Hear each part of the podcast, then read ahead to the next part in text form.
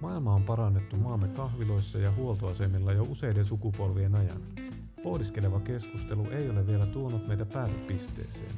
Aina on lisää opittavaa, aina voimme laajentaa ymmärrystämme.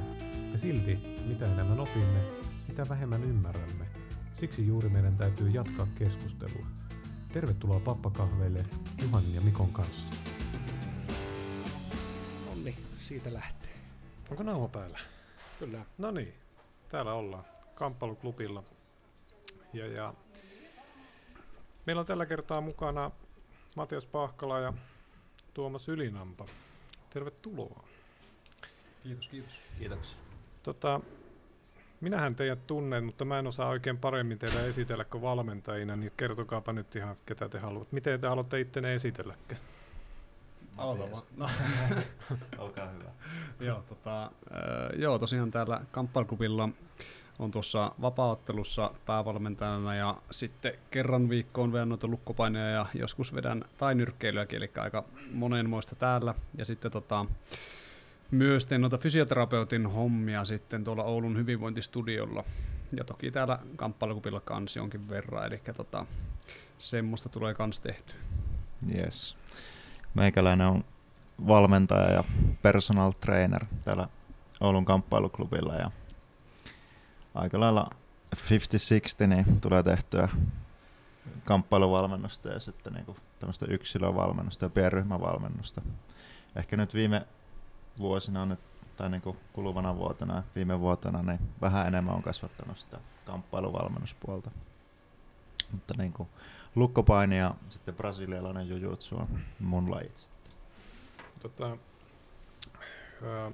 Brasiliujutsu ja lukkopaini ja vapaaottelu itselle sanotaanko jotenkuten tuttuja, mutta tota, suurimmalla osalla ihmisistä ei ole, niin kertokaapa jotenkin niin kuin karkeasti, että mistä on kyse, ketä lyö ja miksi.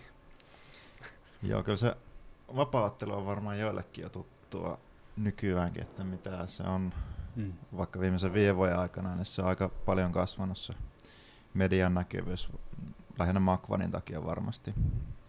Mutta tuota, Matias saa kertoa tarkemmin sitä vapaudesta. Mä puhun vähän jujutsusta. Eli kysymys oli, että mitä se on, niin se on mattokamppailua, missä on niinku ideana kuristaa tai sitten lukottaa se vastusta, eli saa se luovuttaa. Ja tuota, sitä judo on ehkä tutumpi ihmisille, niin, niin se on vähän saman tyylistä ja aikanaan judokin on vähän enemmän näyttänyt nyky että sielläkin on se mattokamppailu ollut isommassa roolissa. Mutta niin kuin, sitä brassijutsu, niin se on pikkasen enemmän semmoista niin kuin mattotekniikoihin perustuvampaa kuin sitten nykyaikainen judo. Et silläkin on aika pitkät perinteet jo brassijutsulla, että sitäkin on kohta tehty sata vuotta. Niinkö? Joo. Meikä on niin avallut siinä uskossa, että se niin suurin piirtein silloin UFC 1 aika on keksitty, mutta ei se sitten. Niin. Jos sä mietit, että tuota, Gracie Family, niin kuin vanha se on. Ei mitään kärryä. Niin. Et nekin, jos olisi Helio hengissä vielä, tai Carlos, Carlos niin ne olisi vissiin yli satavuotiaita. Ne on kaksi kolmekymppisenä aloittanut. se. Tai sata vuoteen elätti se, eli muistaakseni. Se oli niin, sata niin kyllä. Et ne oli niinku, se on pitkät perinteet. Niin eikö se kumminkin, mä, mä en tosiaan tiedä lajitaustasta niin paljon, mutta eikö se kuitenkin jotenkin judo ja sitten japanilaiseen ole pohjautunut kuitenkin? Kyllä. Uh, Eli Brasiliassa on niin kuin aika iso niin kuin tämmönen väestö, iso osa väestöstä on niin kuin japanilaisia ja siirtolaisia. Et siellä on niin kuin, silloin kun mäkin kävin Brasiliassa, niin aika moneen tämmöiseen toisen ja kolmannen polven japanilaisiin niin kuin tutustui siellä. Ja niin kuin siellä on useampikin semmoinen niin haara, mitä kautta on sitten niin kuin syntynyt tavallaan tuo brasilialainen jujutsu. Eli siellä on, to, no toi Mitsuen Maeda on varmaan se niin kuin isoin ja tunnetuin, mikä on sitten taas Gracia opettaja, mutta niitä on sitten muitakin japanilaisia, ketkä on sitä sinne lähtenyt viemään. Ja osa on sitten vähän enemmän niin kuin judo-tyylistä ja osa on jujutsu-tyylistä. Mutta niin kuin tuossa aiemminkin sanoin jo, niin se vanhan, vanhan ajan judo, niin se on pikkasen enemmän, niin kuin, ne oli niin kuin lähempänä toisia, mitä ne on nyt. Ja silloin niin käytiin aika paljon semmoisia haasteotteluita. Eli silloin on jo niin kuin tullut tavallaan semmoista niin kuin karsittu sitä, että mikä, mikä käytännössä toimii ja mikä ei. Semmoinen tarkennus vielä, että monesti ne haasteottelut, niin ne ei ollut siltikään niin tämmöisiä valetudo matseja että kaikki käy, vaan niissä oli niin kuin lyönnit pois, potkut mm. pois. Mutta oli siellä myös sitten ihan näitä puhtaita tämmöisiä, että kaikki käy. Mm. Jos mä nyt oon ymmärtänyt oikein, niin YouTube-dokkareita, jotka on varmaan niin tieteellisesti äärimmäisen päteviä juttuja, mutta siis että siellä niin taustalla kuitenkin jonkunlaista katuelämää ja muuta, että sen takia se niin brassijujutsu ja ne tietyt 80-luvulta tutut tekniikat, niin on tehty sillä, että sä et pääse lyömään, että se mm. tehdään niin käsitellään matossa ihmisiä sitä, sillä tavoin. No joo, se niin kuin, vähentää huomattavasti sitä, niin kuin, jos et tiedä sun vastustajaa, ja missä sulla voi sattua vahinko, niin se voi olla siinä kaukaisemmilla etäisyyksillä. Jos sä pääst ihan iholle kiinni, niin silloin se ei kovin helposti voi niin kuin, lyödä tajuttomaksi ainakaan, jos vähän, vähänkin on tottunut kamppailija. Mutta semmoista niin lyönnit, missä tarvitset paljon voimaa, niin nehän pitää tulla sitten kauemmalta etäisyydeltä. Ja sitten nekin semmoinen yksinkertainen asia, että jos sä oot parempi vaan siinä lähietäisyydellä, niin ja sä tiedät, että sä oot siinä parempi kuin muut, niin eikö se sinne kannata sitten pyrkiä muutenkin. Niin, niin. Matiaksella on tota, Joo, mä voisin sen verran vaan sanoa tässä vielä, että, että tota, silloin kun nämä crazyt siirtyi sinne niin Amerikkaan ja siellä vähän niin alkoi markkinoimaan itseään, tämä oli siis ennen jo UFCtä, niin tota, niillähän oli paljon tämmöisiä että ne kävi ihan niin kuin dojostormaamassa niitä saleja, eli ne meni johonkin karatesalille ja haasto siellä sitten porukkaa ja, ja, tota, ja tavallaan kutsu haastamaan heitä sitten ja sitten niin osittain se voi olla sitäkin, että piti tavallaan pystyä niin kamppailemaan niitä lyöntiä ja potkulajeja vastaan, että, että niin tavallaan näytettiin se, että se toimii ja se oli niin markkinointia, se oli sitä, että sitten saatiin niitä niin harrastajia sinne rassijutsuun. Kyllä, kyllä. Ja mun mielestä ne Horjani tarjosi en muista oliko Horja, mutta joku Gracein porukasta, mm. niin sata tonnia sille, kuka voittaa niiden ottelija.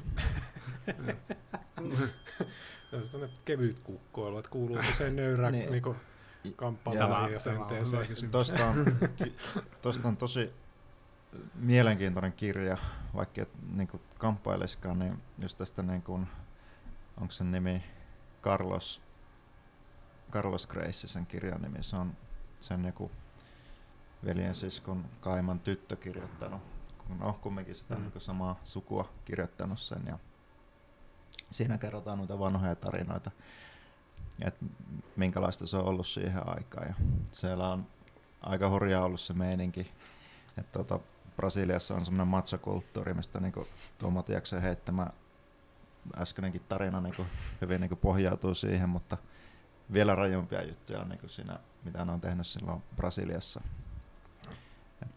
kuinka niinku melkoista kukkoilua se on ollut siellä silloin. Mm.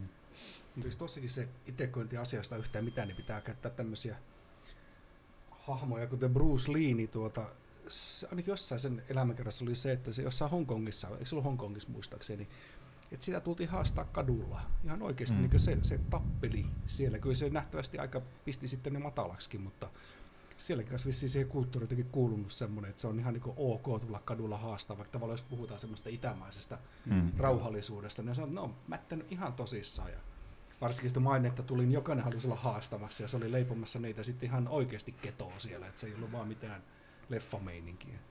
Ja se, mikä se Jet Kundo vai mikä, niin, mikä se sitten kyllä. kehitti, vähän sama homma otetaan niin mm-hmm. parhaita sieltä täältä ja tehdään niistä se omalaisensa. Ja Joo.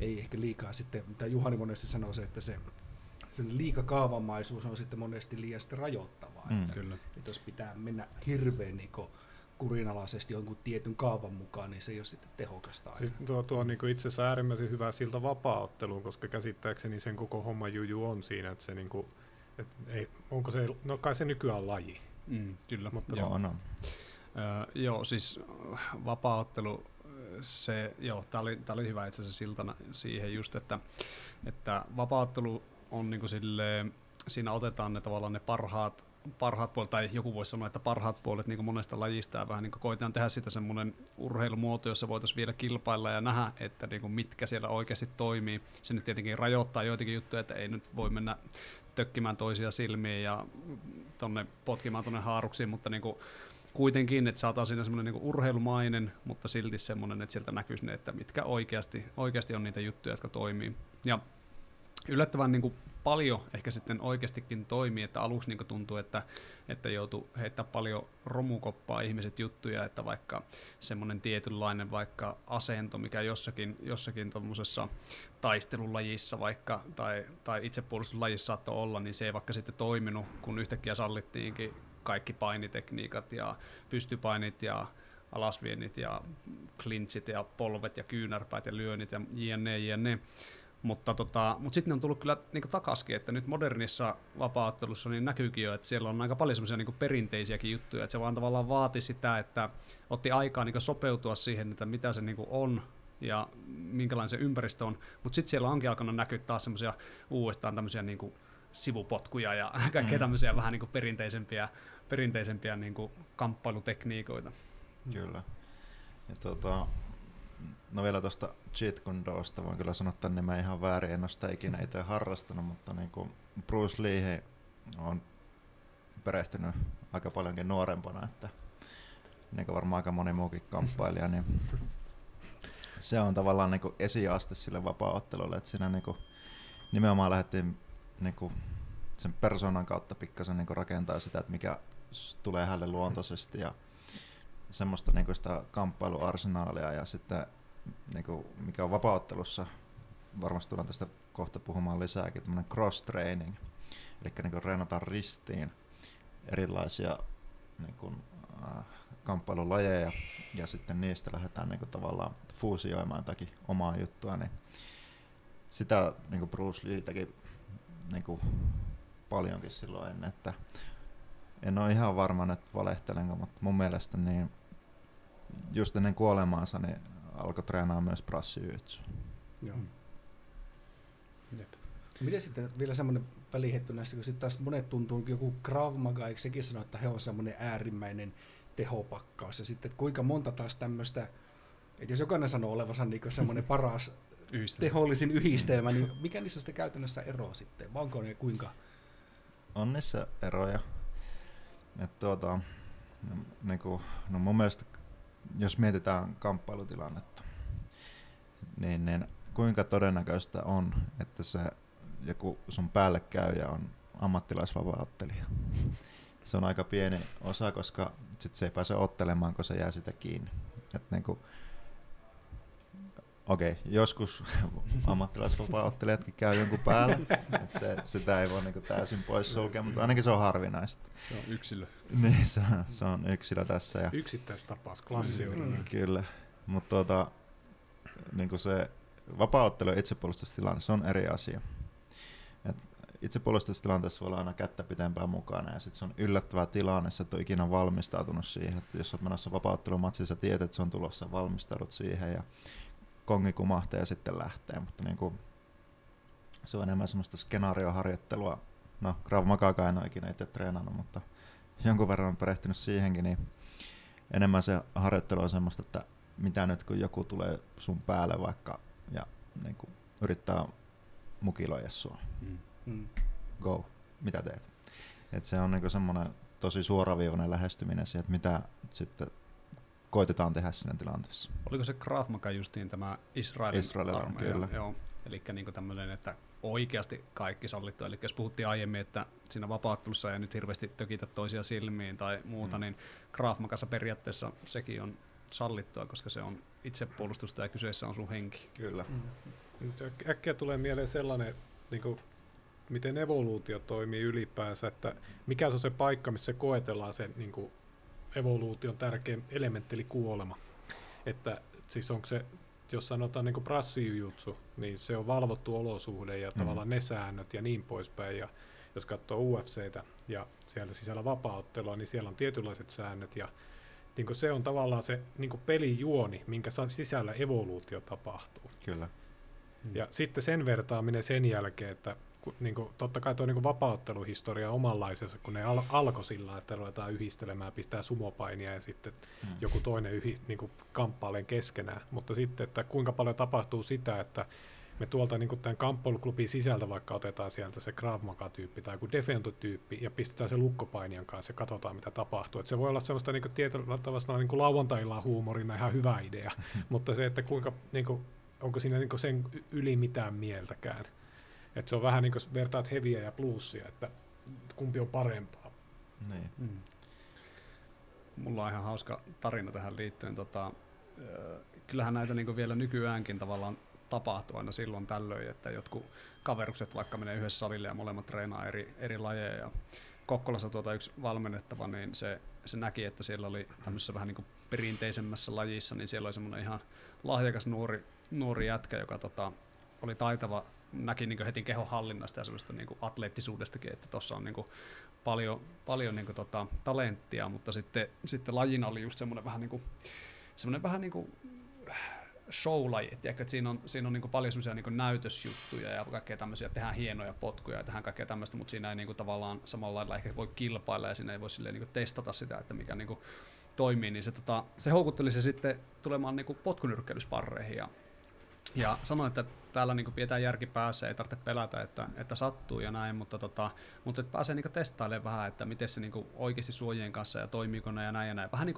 odotti, että tämä tyyppi niin innostuu, että että se näkee, että mitä se niin ehkä niin oikeasti tavallaan tietyllä tapaa voisi olla, ja, ja sitten voisi siitä ehkä niin innostua sit niistä erilaisista lajeista, mutta sitten se, se tota, lopputulema olikin sitten vähän erilainen, että tämä jätkä sanoi sitten jälkeenpäin, että joo, oli tämä ihan siistiä, mutta teikö tuolla meidän lajissa on niin siistiä ne potkut. Et se, niinku, se oli vaan niin simppeli, että niin. ei se ole se niinku kaikille se, että mitä haetaan sieltä se realismi ja semmoinen joku niinku tosi tilanne tai muu, vaan se voi olla vaan sitä, että se on siistiä ja hauskaa ja haastavaa. Että niin kuin niin, no tavallaan no se on, vähän erilainen näkökulma. Se on varmaan vähän niin kuin joku ultrajuoksu ja sunnuntailenkkeilykin ero. Että se, tavallaan ne tekee samaa asiaa, mutta ehkä ne hakee vähän eri juttua. Ja mm. Toiselle se on viihteellistä ja semmoista happihyppelyä ja toiselle se on sitten äärimmäistä itsensä koettelua. Että kun mulla, oli, siis mulla on kilpaurheilutausta tuolta salibändipuolelta ja sitten kun mä tutustuin tähän nykyiseen vaimoon ja niillä ei perheessä ole sellaista kilpaurheilutaustaa ja niillä oli tapana niin kuin käydä niin kuin tämmöisillä sunnuntai-lenkeillä. Mä en tajunnut vittu yhtään, että mistä on kyse, että niin juostaan sillä että sillä ei ole päämäärä. Niin sitten miten kävi, kun mä en päässyt siihen mukaan, niin mähän plösähin saman tien. Että kun, siis mm. lähtee se kilpaurheilurytmi. Mm. Mä en osaa semmoista arkista liikkumista yhtään. Kyllä, ja niin kuin, on hyvin hankala vertailla keskenään vaikka jotakin perinteisiä lajeja tai tämmöisiä niin realistisia lajeja. tuota, Voisi sanoa, että vapauttelukaan ei ole realistista, kun siinä on säännöt niin. kumminkin, vaikka se on niin kuin kaikkein realistisin niin, tämmöinen niin kuin urheilumuoto. urheilumuoto kamppailusta. Mutta niin kuin, ethän sä voi testata Krav Maga, että toimiko mun Krav Maga. Niin. Meet odottamaan tuonne, että joku käy päälle. Työkoe sillä niin. sinne. Ja sitten muutenkin Suomessa se hätävarjelu liiottelu, niin ei, ei mene kyllä silleen läpi. Aika niin. har, harvatkaan, että mm. Ainakaan missä pokena jos oot, niin voi äkkiä kortti lähteä, jos no, jo. teet mm. joku. Niin, tota, niin kuin vaikka voisikin niin kuin katutappelusta semmoinen hauska esimerkki, tuolta opiskeluaikoina, niin, niin, niin yksi opiskeluryhmästä semmoinen pienehkö hintelä kaveri, niin se oli, sillä oli tapana vetää aika överit kännit, eikä, niin kuin, eikä minkäänlaista urheilullista taustaa. No se sitten veti kerran vähän liian kovat överikännit, eikä päässyt paariin asti, niin se suuttui sille pokeelle. Se otti noin jonkun, sanotaan vaikka 10 metrin vauhdit. Se oli hyppy, niin kuin isku. Se osui suoraan keskelle silmämunaa sitä portsaria. Ja vaikka sillä on niin tosi hintelä kroppa, niin se portsari kerkesi kääntyä sitä kohti, vaikka se on mm. saatana jääkaappipakasti mm. ja todennäköisesti osaa jotain tehdä. Mutta se tipahti sillä silimäntie, siljäntie, se silimä ei koskaan palaudu entisekseen. Mm. Että siinäpä mm. testaat sen sun cheat-kuntoa siellä mm. niin kuin arkitilanteessa. Että Sepä sen. Joo, on siinä niin kuin vaaransa myös niin, että niin kuin tämmöiselle tämmöisille, jotka treenaileekin näitä lajeja, joissa niinku oikeasti sparraillaan ja, ja tavallaan tulee tämmöistä niinku harjoitusotteluja ja ehkä, ehkä käy kilpailussakin, niin siinäkin on niinku vaara, että kun siitä tulee niinku se uusi normaali, niin sitten tavallaan niinku ajatellaan, että, että, niinku, että vaikka tuolla jossakin kadulla sattuisi jotakin, niin kyllähän niin kuin, ei kukaan mihinkään yhteen iskuun tai ei sille mitään käy ja näin ja näin. Sitä niin kuin vähätellään sit sen takia, että siitä on tullut se uusi normi. Että mm. Sekin on niin kuin, totta ja tätäkin on niin kuin, joutunut joskus seuraan vierestä ja sitten se on just sitä, että joutuu niin kuin, heti vetää niin jarru pohjaa, että hei, että ymmärrätkö, että tuolla on asfaltti alla, että sekin, että, jo, että sä niin kaadut sinne, niin mm. jos sä tulet kyynärpäälle ja sulle tulee siihen aika iso vahinko, niin mitä sun päälle tapahtuu, jos sä tulet sinne? Mm-hmm. Kyllä. Niin se on tota, mitä ei varmaan niin kuin, no mä otan vähän taaksepäin, koska mullahan on kamppailu tausta kannuksesta. niin kun, mulla on keltainen vyö karatesta. Siis elämä kannuksessa on kamppailu. koska mm. kannuksessa oli semmoinen supersensei Keijo, jolla oli viien danin mustavyö ja se veti semmoista karate vadoriu tota, suuntausta. Mutta se treenaaminen 90-luvun alun kannuksessa, niin ei se, ei se niinku, Mun on hankala oikeastaan verrata sitä, mitä me ajatellaan nykyisin vaikka täällä tehtävänä valmennuksena, koska se on niin äärimmäisen hallittua nykyään. Mm. Ja sitten jos me katsotaan sitä 90-luvun alkua, ja siitä on kumminkin, kol, ei sitä kuin 30 vuotta. Mutta mm. se, että niin se on vähän semmoista, että niin pistetään lapset hakkaan toisiaan kepeillä ty- meininkiä. Mm. Meikä ei niin kuin, tipahin pois siitä vaan sen takia, että mä en koskaan ymmärtänyt sitä rivissä sitä meininkiä. Että, että, niin kuin, olisi halunnut vain könyytä, mutta mm. Tota, eihän sitä saa tehdä siellä. Se oli mm. niin semmoinen lajina, miten se nyt sanoo, kaavamainen ja hierarkinen ja kaikkea muuta. No karate on varmaan siitä pahimmasta päästä. Että. Mm. Joo. Mitä, mitä nyt ajatellaan pahana ja mitä hyvää. Niin. Osa varmaan vanhemmista laittaa just sen takia niitä lapsia sinne, että se on sitä kurinalaisuutta Niinpä. ja se on sitä, mm. että saadaan vähän niin kuin jonkun siistin jutun varjolla sitten niin iskostettua sitä kuria sinne, mm. mutta varmaan riippuu paljon siitä, kuka silloin kanssa vetämässä. Mm. Kyllä.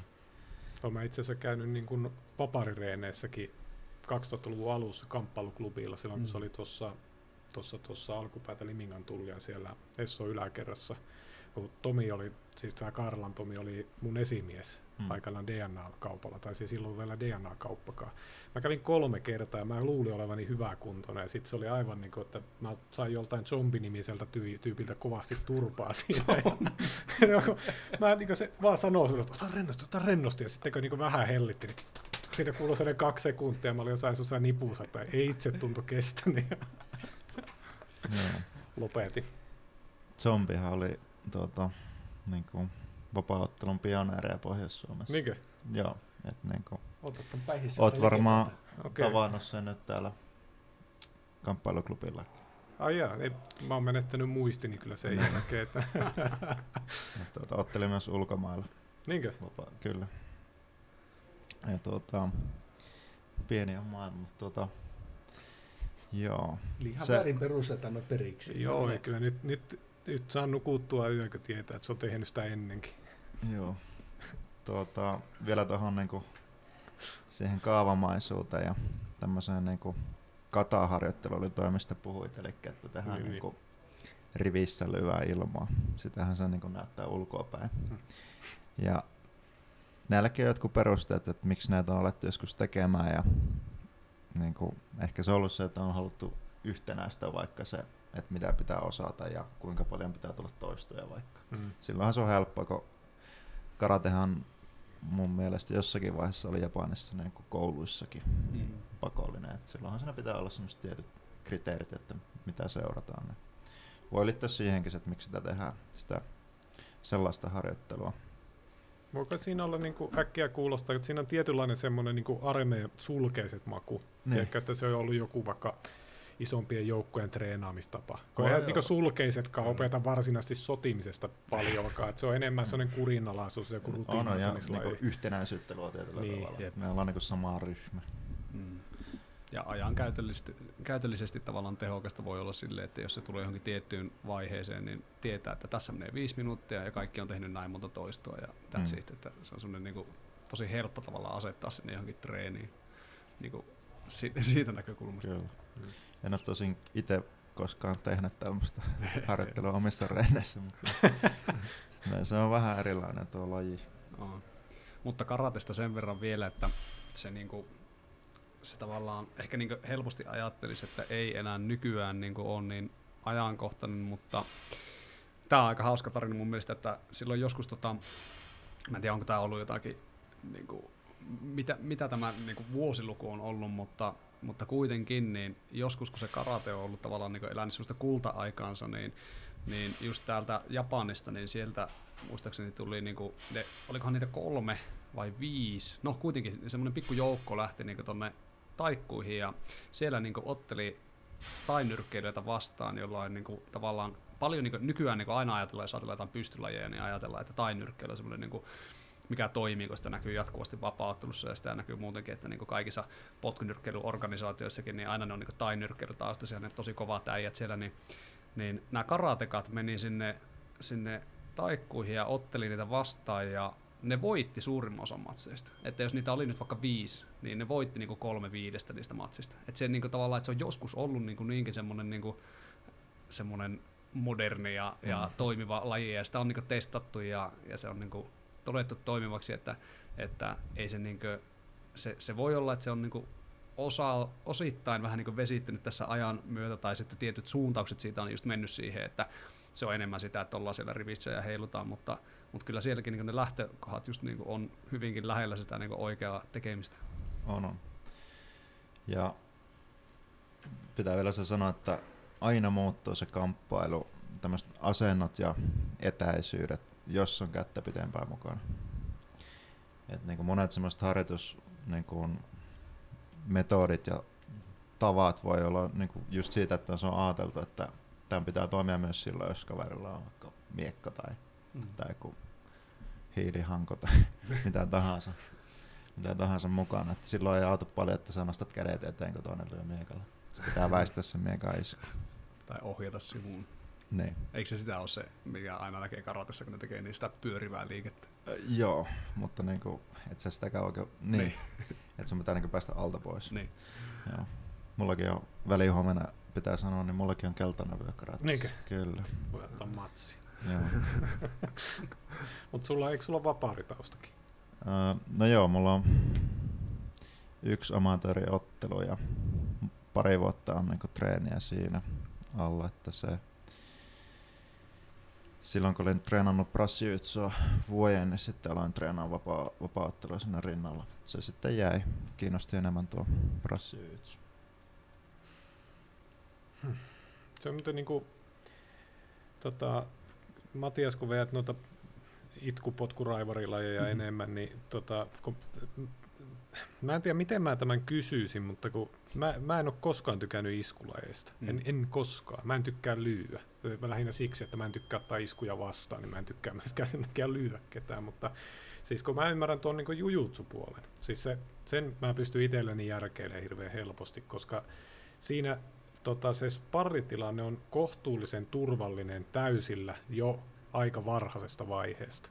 Eli sä pääset könyään tonne ja todennäköisesti se, niin kuin, sä saat itsestäsi kaiken pihalle puolessa minuutissa matolla, jos ei sulla kuntoa vielä kuin siinä tarpeeksi. Ja vaikka olisikin.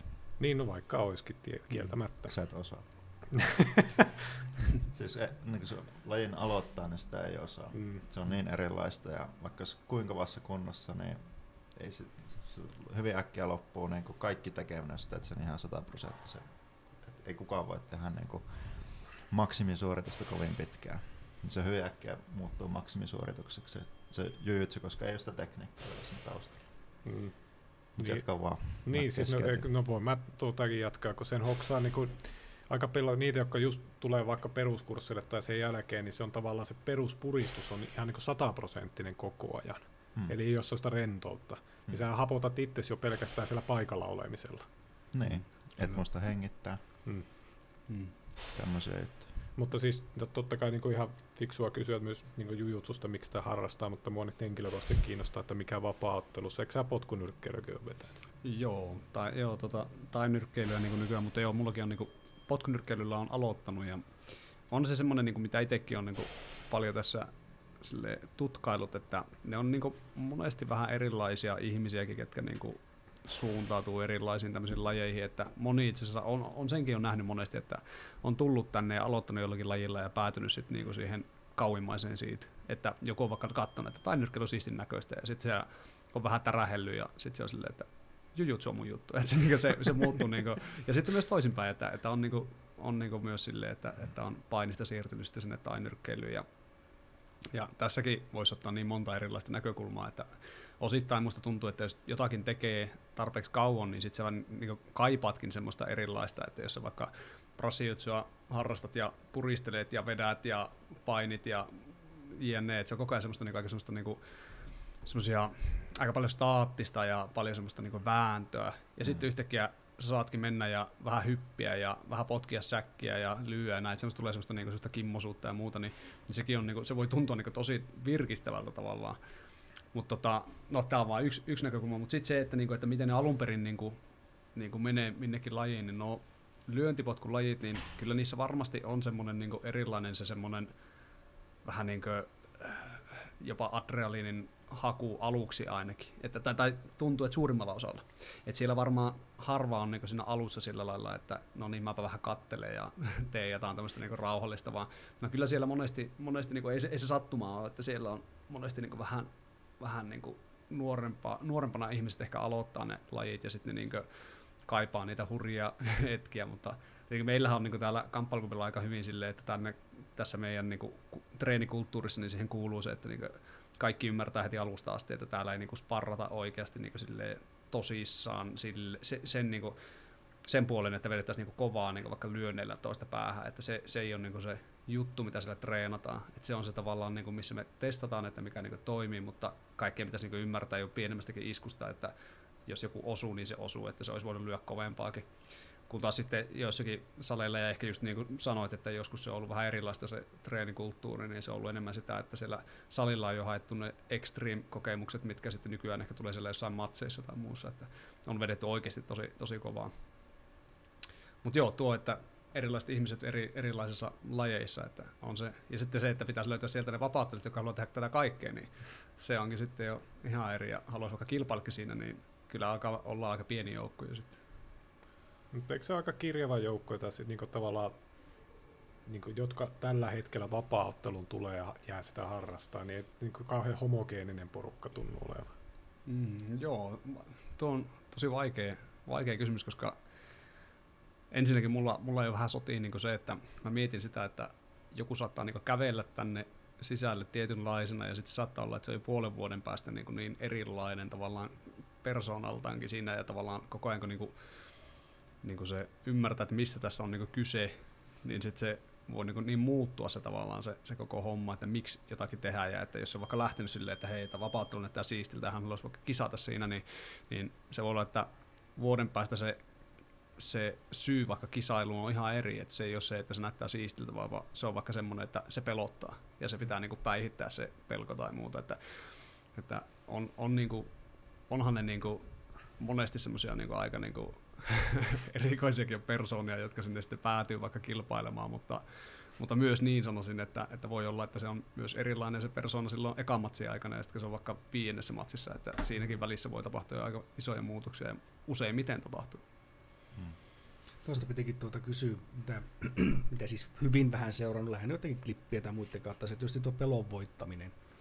Että sitä mun mielestä tosi monet, mitä jotain haastatteluja, Netflixissä oli joku sarja, missä katsoi just jotain tuota vapauttelussa tai mikä se olikaan, niin siellä just puhuttiin kanssa todella paljon siitä, että sitten kun menee kisailemaan, niin se on hirvittävän paljon sitä pelon voittamista. Että ne sanoit ihan kovatkin, kovimmatkin ottelijat, niin ne pelkää ihan tosissaan, koska totta kai panokset on aika kovat. Siinä voi sattua pahastikin ja niin edelleen. Niin hmm. onko teillä tästä tämmöisestä pelon, pelon hallinnasta tai, tai miten se sitten, kun Juhani on viemässä tätä kohta ihmisen kehittymisen tuota suuntaan, sen katsoo muistiinpanoja. Niin ihmisyyden. Niin, ihmisyyden.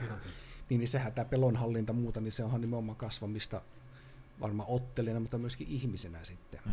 Ja sehän voi olla esimerkiksi ihan sama vaikka joku julkinen puhuminen. Sehän niin on mm. kuolemaa pahempi monille ihmisille. Niin monet ehkä menis mieluummin johonkin oktagoniin pitämään jotain virallista puhetta. Näin. Sama, pitäisi, molemmat pitäisi pystyä voittamaan eri tavoilla sitten, mutta miten tämä pelon voittaminen? No, se oli niin kuin yksi syy, suurin syy, miksi otteliikin vapaaottelussa, että halusi nähdä, että pystyykö niin kuin pääsemään sen pelon yli vai jäätyykö sitten sinne kehään. Mm. Et se oli mulla se niin kuin suurin motivaattori, että niin kuin nähdä. että mä haluan ainakin kerran testata se ja katsoa, että miten käy. Et se oli niinku siinä vapaa-ottelussa. Jujitsumatsitkin pikkasen niinku, niinku ei ehkä samalla tavalla pelota. Totta kai siellä on niinku semmoista pelkokokemusta. Se on niinku semmoinen luontainen reaktio ihmiselle tuommoisessa kamppailutilanteessa, mutta enemmän se on ehkä semmoista jännitystä ja niinku miettii sitä niinku itsensä kautta, että että niinku petänkö mä nyt itteni tässä, että jos mä en menesty tai muuta tämmöistä, mutta niinku vapaattelussa on kyllä semmoinen, niinku, vaikka sekin oli ihan amatörin matsi, että niinku vielä isommilla sääntörajoitteilla, mitä niinku vaikka ammattilaisottelut, mm. mutta niinku se, kyllä siinä oli semmoinen niinku pelon ilmapiirikin, semmoinen ihan niinku treeneissäkin, kun lähestyi se niinku ottelu lähestyi, niin siinä oli siinä meidän tiimissä oli muitakin, ketkä otteli samassa tapahtumassa, niin kaikki jotenkin niin kuin eli sitä niin kuin ottelua jo siinä aiemmin, kun treenattiin sitä varten siellä. Ja aina kun oli sparrit, niin kyllä nekin vähän jänskätti. On siinä riskit aivan niin kuin oikeat, että, on. että toki niin kuin lukkopannissa Brassiitsossakin niin voi pahimmillaan mennä joku nivel tai, tai raaja, mutta, tota, mutta ne on niin kuin aika harvinaisia ja, ja sitten vaikka ne menis, niin se on semmoinen, niin kuin, että sä oot tavallaan koko ajan niin tietoinen asiasta ja tietoisessa tilassa, mutta sitten kun sä menet sinne vapaaotteluun tai tiedät, että se on niin kuin, tulossa se vaparimatsi, niin kyllähän niin iskut on aina semmoisia, että ei ikinä tiedä, että mitä siellä, niin kuin, mikä se loppu, lopputulos sitten on, jos, jos vaikka sieltä imuroi joku kovemman lyön. Kyllä. Hmm. Se, nyt kun päästään siihen niin ihmisyyskysymykseen Miko Aasi silloin, niin mä niin kuin, kun, miksi, mun point, miksi mä niin halusin edes tämän jakson, niin mulla on sellainen vilpi, niin tosi pitkään hautunut teoria, että eri elämän osa-alueet ikään kuin ruokkii toisiaan semmoisella aika vahvalla kädellä. Ja mä silloin kun tota, mä aloitin, siis mähän on jujutsua harrastanut vasta kun nyt puolitoista vuotta, mutta tota, mä hoksasin aika varhaisessa vaiheessa sen, että se ö, tilanne, kun joku kuristaa sua, ja selästä, niin se tavallaan kaventaa sun elämän näköpiiri semmoiseksi aika kapeaksi. Ja sen jälkeen, kun sä oot kokenut sen muutaman kerran, niin sä rupeat ajattelemaan sitä sillä tavalla, että okei, että nämä asiat on mennyttä, mä en voi enää tehdä noin, mulla on jäljellä enää muutama vaihtoehto. Niin siirtyy työelämä stressihallintaan. Koska siis elämässä tapahtuu aina semmoista, että sanotaan, että lähtee vaikka työntekijä, silloin kun toimii vielä yrittäjänä, tulla lähtee mm. merkittävä työntekijä. Ja sä voit jäädä marisee siihen hetkeen. Tai sä voitte katsoa sillä, että okei, okay, että se meni. Että tämä oli tappio, sillä ei voi mitään. Nyt pitää liikkua johonkin suuntaan. Ja se niin kun, ikään kuin se pole, pelovoittaminen nyt on vain yksi esimerkki siitä, koska siinä ei ole kyse siitä, että sä et lopettaisi pelkäämistä, vaan susta tulee rohkeampi. Hmm. Ja se on ratkaiseva ero. Ja hmm. siitä niin kun, meillä on tämmöinen myyttinen tarina hopeanuolessa tästä jos kaikki ovat kattanut paljon hopeanuolta, koska mun, se on, se on mun niin suurin kasvatuksellinen opas. Niin siinä on semmoinen tarina semmoisesta karhukoirasta, joka heti söi karhun lihaa. Ja sitten se oli aivan sellainen sekopäinen, ja se hyökkäsi suoraan karhun kimppuun ja naps, se kuoli. Ja sitten se järkevä tarina on se, että se, joka ei saman tien syö karhun lisää, oppii pelkäämään karhua, niin se selviää hengissä. Niin toinen ei pelännyt, toinen pelkää ja suhtautuu pelkoon semmoisella, että se pääsee niin sen yli sen pelon ja on rohkea sen ääressä. Ja mä, mun pointti on vaan siinä se, että ää, se on vain yksi, yksi osa kamppailuurheilua, mutta se on itse asiassa niin just esiintymispelossa ja kaikissa muissakin. Että kun se pelkoa kohti menee, niin se mm. siirtyy muihin elämäosa-alueisiin. Mm. Niin tuo on hyvä pointti mun mielestä, että sitä ei lopeta pelkäämästä, vaan sitä oppii tavallaan hallitsemaan tai niin. olla rohkea. Miten sinä, mitkä oli fiilikset sen jälkeen sitten, kun sen pelon oli voittanut? Ah, No heti sen matsin jälkeen oli kyllä semmoinen niin kuin, vähän epäuskoinenkin fiilis, että sekä on niin kuin loppu jo. Ja että niin kuin, mä voitin. Vai voitinko mä? Voitin mä vissiin. No jaa, niin sinä tuli ja sitten, voittaa. Niin, ei, ja se oli niin kuin melkein toissijainen se, että, mm. että niin kuin, oliko voittanut. Kun se vaan niin kuin, semmoinen ehkä päälleen, että jes mä selvisin tästä. Että se oli itsellä semmoinen, että sit vastaan just, ei vitsi mä vielä voitinkin tämän. että se se oli semmoinen, sitä on ihan hauska semmoinen valokuvakin räpsästy siinä ennen kuin nostetaan käät, niin mä vaan katsoin sinne kaukaisuuteen ja vähän niin kuin, ei nyt lasittunut, lasittunut ole se katse, mutta semmoinen niin kuin, vähän semmoinen niin villieläimäinen on se niin kuin silmien kiilto siinä, että että se on niinku ollut semmoinen tosi stressaava tilanne. Ja sitten se on vähän niinku lauennut siinä, kun vasta sen jälkeen, kun on otettu se kuva, mutta se niinku, Mm. vaikka se ottelu on ohi, mutta ei ole vielä niinku julistettu sitä voittajaa siinä. Mutta tuota niin kuin, ei, se, ei sitä ikinä tule silti tyytyväiseksi.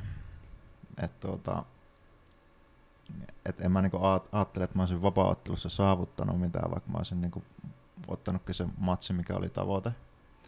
Et se on tavallaan vaan semmoinen niinku vähimmäis toiminta, mitä mä oon tehnyt sen eteen, et mi- mitä mä oon niinku tutu- tutustunut vapaa-otteluun.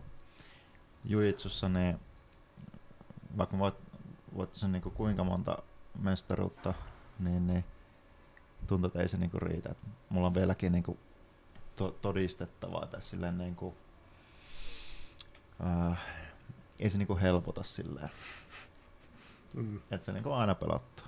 Se on, vähän, ti- tiedätkö, ää, sammuuko voittamisen nälkä voittamalla? Ei. Ei. Että lo- niinku, loppuuko kilpailu vietti kilpailemalla, niin ei. Että Niin. si, no, siinä on jostain muusta kyse tietenkin siinä Just, jälkeen. just näin, että niinku, nyt mä oon aktiiviuraa niinku lopettanut jujitsussa ja ne on ollut niinku muita tekijöitä kuin just se, että niinku, olisin saavuttanut kaikki. Et niinku päinvastoin tuntuu, että en ole niinku päässyt tavoitteeseen sillä tavalla. Mutta niinku muiden juttujen takia, raha ja ikä ja niinku muut asiat tullut. on kasvanut aikuiseksi, niin tämmöiset asiat on vaikuttanut sitten siihen, että ei niin täysillä satsaa enää sitten jujutsu-urheiluun. Et nyt enemmän on niinku ihan valmentaja ominaisuudessa sitten lajin parissa ja näin poispäin. Mentiin tosi pitkälle jo tuosta, mutta mä kirjoitin tähän paperille, että mä haluaisin palata vielä nopeasti. Tota, tuossa kun sanoit, että oli lasittunut katse ja näin, niin se tota, ö, ehkä niinku itse oma tämmönen, tämmönen lisäys tähän olisi vielä sen verran, että tota, se, niinku se kilpailutilanne, tiedä, se voi olla niinku varmasti missä vaan, että jos olisi vaikka aloittanut sillä, että olisi mennyt painimaan, niin varmaan se olisi siinä painissakin tullut, mutta se semmoinen niinku, tosi niinku äärimmäinen tilanne, jota ei niinku oikeastaan niinku hirveästi muualla, niinku, ei sitä edes treeneissä niinku saa. Ehkä eka, ekoissa treenissä saattaa olla jossakin tilanteessa, jos on ihan uutta, että et ole vaikka sparrannut ja sitten alat sparraa, mutta, mutta se niin vapautus etenkin on just se, että siellä on niin ne oikeat riskit ja sä, sä meet sinne, niin se, se tavallaan se, se on melkein niin sitä selviytymistä, että vaikka tekisit niin järkeviä päätöksiä ja vaikka tekisit niin ajattelisit vieläkin suhteellisen selkeästi, niin silti se on semmoinen niin kuin, että tuo vähän niin kuin miten sanoit, että, a, että nyt kun se on ohi, niin se vähän niin kuin kertoo siitä, että sä oot ollut niin semmoisessa niin kuin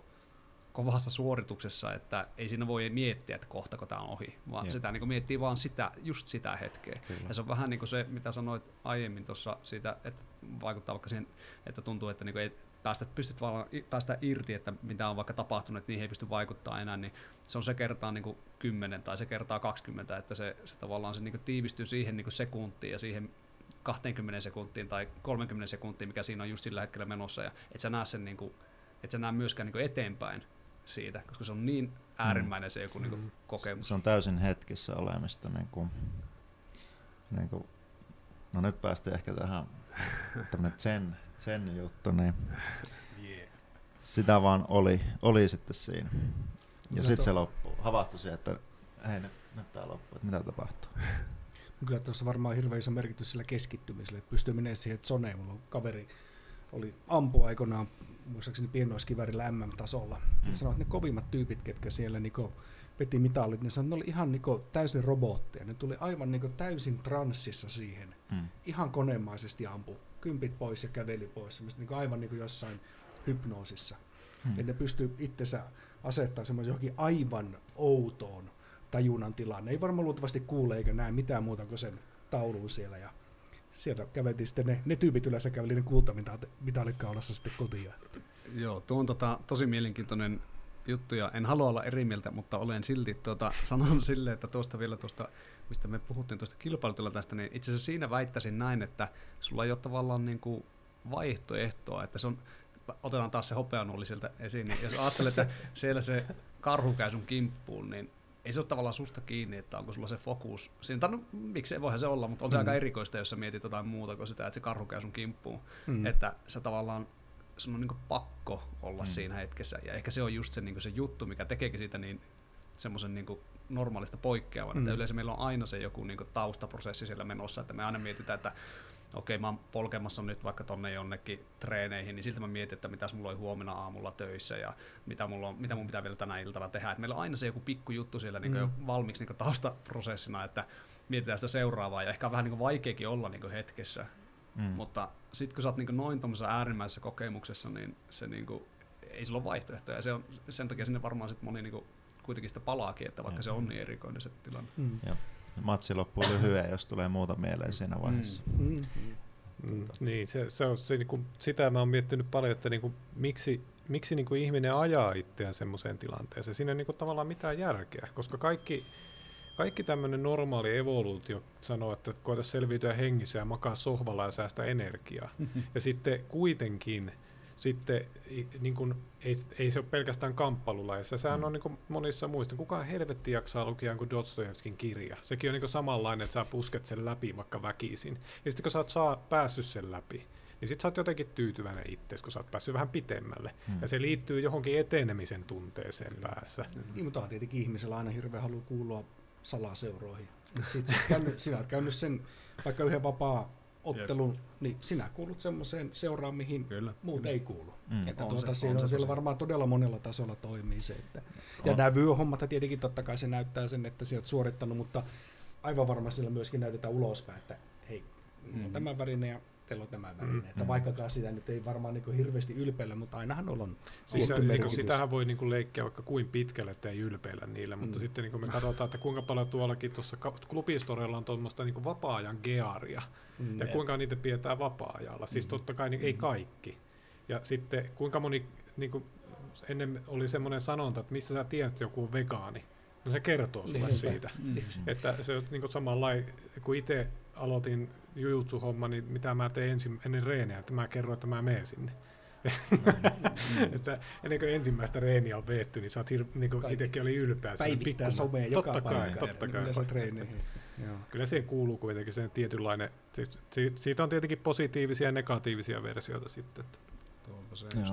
Mutta sitten vielä jos tuosta niinku, että evoluutio ohjaa siihen, että me niinku ollaan mukavuusalueella sohvalla, niin et sillähän me pysytään kyllä niinku hengissä, mutta niinku, ollaanko me valmiit, mm. kun sattuu jotakin muuta, niin se jotenkin, mulla itselle tulee semmoinen, ehkä se on tietyllä tavalla rohkea semmoista niinku itseluottamustakin, kun sä oot semmoisissa hankalissa paikoissa. Niin kuin vaikka joku no, vapaaottelu matsi on kyllä ihan semmoinen äärimmäinen esimerkki siitä, että se on niinku aika hankala paikka, mihin vaan niinku hyppäät. Mutta niinku, se, niin kuin, kun puhuit siitä, että siirtyykö nämä niin kuin muille mm. elämän osa-alueille, niin, niin ihan varmasti niin kuin on saanut siirrettyä niin kuin asioita, että niin kuin semmoista hankalat asiat, mitkä on tuntunut aiemmin hankalilta, on nyt semmoisia, että okei, okay, ehkä mä pystyn tämän selvittämään. Että mm. Vaikka mä en tiedä tästä hirveästi ja vähän pelottaa ehkä ryhtyä tähän, mutta katsotaan, otetaan selvää ja hypätään hommiin. Tuo keskittyminen ja ajassa hetkessä eläminen ja tämmöinen, siitä muutama jakso taaksepäin Hautala Markon kanssa juteltiin, tämä kauhukirjailija, niin puhuttiin ihan siitä, miten nykyihmisellä tuntuu olevan vaikeaa ja lukea ihan niin kirjaa mm. rauhassa mm. paikallaan. Siellä luet kirjaa siinä koko ajan, että onko tullut päivityksiä tai onko sitä tai tätä, tavallaan niin paljon asioita tulee sotkemaan sitä, mitä tahansa sä oot tekemässäkin. Et siinäkin mielessä voisi olla No itse lähimpänä mitä päässyt semmoiseen tuon tyyppiseen tilaan, ei tietenkään vastavalainen, mutta se, että kun bändissä kavereittakaan soittaa oikein hyvää menoa päällä, niin siinä tavallaan tulee se semmoinen kupla, minkä sen kupla ympärille jää mm. Ihmissuhdeongelmat ja asuntolainat ja vuotava katto ja mm. hajonnut kannentiivistä ja kaikki ne on jossain mm. siellä muualla. Niitä ei mieti ollenkaan, Näin. kun ne sitten tavallaan se loppuu se touhu ja sitten palaat siihen normaaliin Näin. maailmaan. Että se, että millä tavalla siihen pääseekään tietenkin vaihtelee, mutta jotenkin tuntuu, että sitäkin nykyihmiselle – Toivottavasti sen saa, saisi muutenkin kuin, että pitää lyödä nyrkillä naamaa tuota, että se olisi siis, kevyempi tapa päästä siis siihen. No onhan siihen niin kuin kevyin niin kuin esimerkki, tai ei se mikään kevyt sekään, mutta siis onhan joukaa harjoitettu herrat, kuin kauan, ja sen mm. koko pointti on keskittyminen, ja kuinka mm. yksinkertaisiin asioihin mm. keskitytään, mm. että niin kuin, siis mä jotenkin, jotenkin ajattelen sen sillä tavalla, että siinä niin kuin sammu, niin kuin saadaan yhdistettyä se semmoinen, mitä voisi sanoa tiedostamattomaksi toiminnaksi kropassa, ja siihen, mikä on tiedostava toiminta, ja mielellään vielä siten, että se tiedostava minä sammuu, koska se on se vittumainen kyseenalaista ja sulla koko ajan siellä takaraivossa. Mm. Ja pääset se, mitä mä ajattelen zoneeksi, mm. niin se on se, että sä vaan niin kuin meet, ja se sun eläin sinussa vaan niin kuin menee. Mm. Mutta toivottavasti sä oot treenannut se sun elukaa sen verran hyväksi, mm. että se ei kaadu. Mm. No, ne on lähes niinku reaktiomaisia, jolloin se, niinku se suorituskin on niinku tavallaan semmoinen mahdollisimman niinku tiivis, sillä mm. semmoista släkkiä, mm. kun se tulee niinku tolleen, että, että se, se ei ole se, just se kyhe, kyseenalaista ja siellä paikalla. Niin. E, eikö se ole vähän niin kuin jameissakin, kun kulkee jamit, niin mm. sä vaan niin kuin toimit siinä mukana, että, että Vitsi, mähän soitan hyvin. Joo, se alkaa miettiä, että nyt mä vien tämmöisen fillin tähän, se menee varmasti vituiksi. Ne, ne, tuota, ne, se vaan pitäisi tulla. Joo. Menee se yleensä kyllä silloinkin vituiksi. Et se, mä en tiedä meneekö tämä vielä liian syviin vesiin, mutta se, tuota, mulla on, mä, kehitin, mä oon joskus saattanut selittää tämä aiemmassa lähetyksessä, että mä kehitin joskus sen teoria, että mikä on tietoisuuden ja tiedostamattoman suhde toisiinsa. Koska siis äh, hermostohan reagoi ensin, ja sitten sä vasta funtsit sitä. Ja mikä mm. tarkoittaa suomeksi, että se niin mitä me ajatellaan, että on kuskin paikalla tämä, joka miettii asioita, niin se ei todellakaan kuskin paikalla, se tulee mm. jälkijättöiseksi. Niin minkä helvetin takia evoluutio on synnyttänyt meille tietoisuuden? Niin sitten mä ajattelen, että no se on se nalkuttava apukoski, joka sanoo, että ensi kerralla kun tämä tapahtuu, niin sun pitäisi tietää. Mm. Ja sitten tulee toinen suuri myyttinen teos, Karate Kid, jossa on tämä rakentaneen wax on, wax off juttu. Niin se tavallaan reenaa sitä niin kuin tiedostamatta tai tietoisesti sitä hommaa, ja sitten kun tulee se tosi hetki, kun se on lähdössä pois, ja Mr. Miyagi sanoo, että ei muuta kuin wax on, wax off, niin sitten se osaakin, se vaan toimii sieltä selkärangasta. Mm-hmm. Niin se on käynyt reenaamassa itteensä tässä tapauksessa tiedostamatta. Mutta sitten kun se tulee se tilanne, niin se vaan reagoi siihen. Mm. Niin se on se tietoisuuden ja sitten sen tiedostamattoman joku tämmöinen yhteispeli ja rooli keskenänsä. Mm. Ja sitä, sitä mä vaan veikkaan, että sen takia ne siirtyykin, että kun samoilla aivoilla sä oot tuolla niin kuin tatamilla mm. ja samalla aivoilla sä oot töissä. Mm. Mm. Ja samoilla lihaksilla sä nostat kynää, kun sä väännät kaulusta. Mm. Jep. Tässä on tota, tästä voisi puhua tosi pitkään. Tämä on semmoinen aika hauska, kun itse olen niin tätä opiskellut nyt niin fysioterapian parissa jonkun, jonkun aikaa. Että se on semmoinen, mistä ei varmaan niin mitään semmoista niin ihan, niin kuin, ihan tämmöistä niin superhyvää jotain tutkimusta saada vielä aikaiseksi, mutta mutta tällä hetkellä niin tuntuu, että, että semmoinen tapa on aika tehokas, että jos me halutaan, että jollakin on vaikka joku niin parempi tapa tehdä jotakin, niin se ei välttämättä niin ole se, että me vaan niin sanotaan sille, että hei, tee se näin, koska monesti, varsinkin jos puhutaan urheilusta, että se, se, niin se tilanne, se, missä se pitäisi tapahtua, tai no miksei vaikka arjestakin, että jos sun pitäisi vaikka vaikka nostaa jotakin tavaraa jollain tietyllä lailla, niin se, niin kuin, jos se tapahtuu silleen niin kuin spontaanisti, niin et sä siinä, niin kuin, se tavallaan saattaa jopa huonontaa sitä tapaa, miten sä teet, jos sä niin kuin, alat miettiä, että miten mä teen sen. Että se niin kuin, yleisesti ottaen niin ne tapahtuu spontaanisti, ne tapahtuu niin kuin siitä, siitä vaan. Ja silloin se tarkoittaa sitä, että niin kuin, se tapa, miten me halutaan niin kuin, kans, niin kuin, tavallaan tavallaan niin kuin saada se sille ihmiselle se semmoinen joku tietynlainen vaikka liikemalli tai joku, niin, niin se pitää tapahtua jonkun niin kuin muun asian kautta. Eli tämä on semmoinen aika, aika jännä ajatus, mutta, mutta että jos me halutaan vaikka, että sä, sä nostat sen jonkun asian sillä eri tavalla, niin sitten me harjoitellaan sitä jollakin eri tavalla.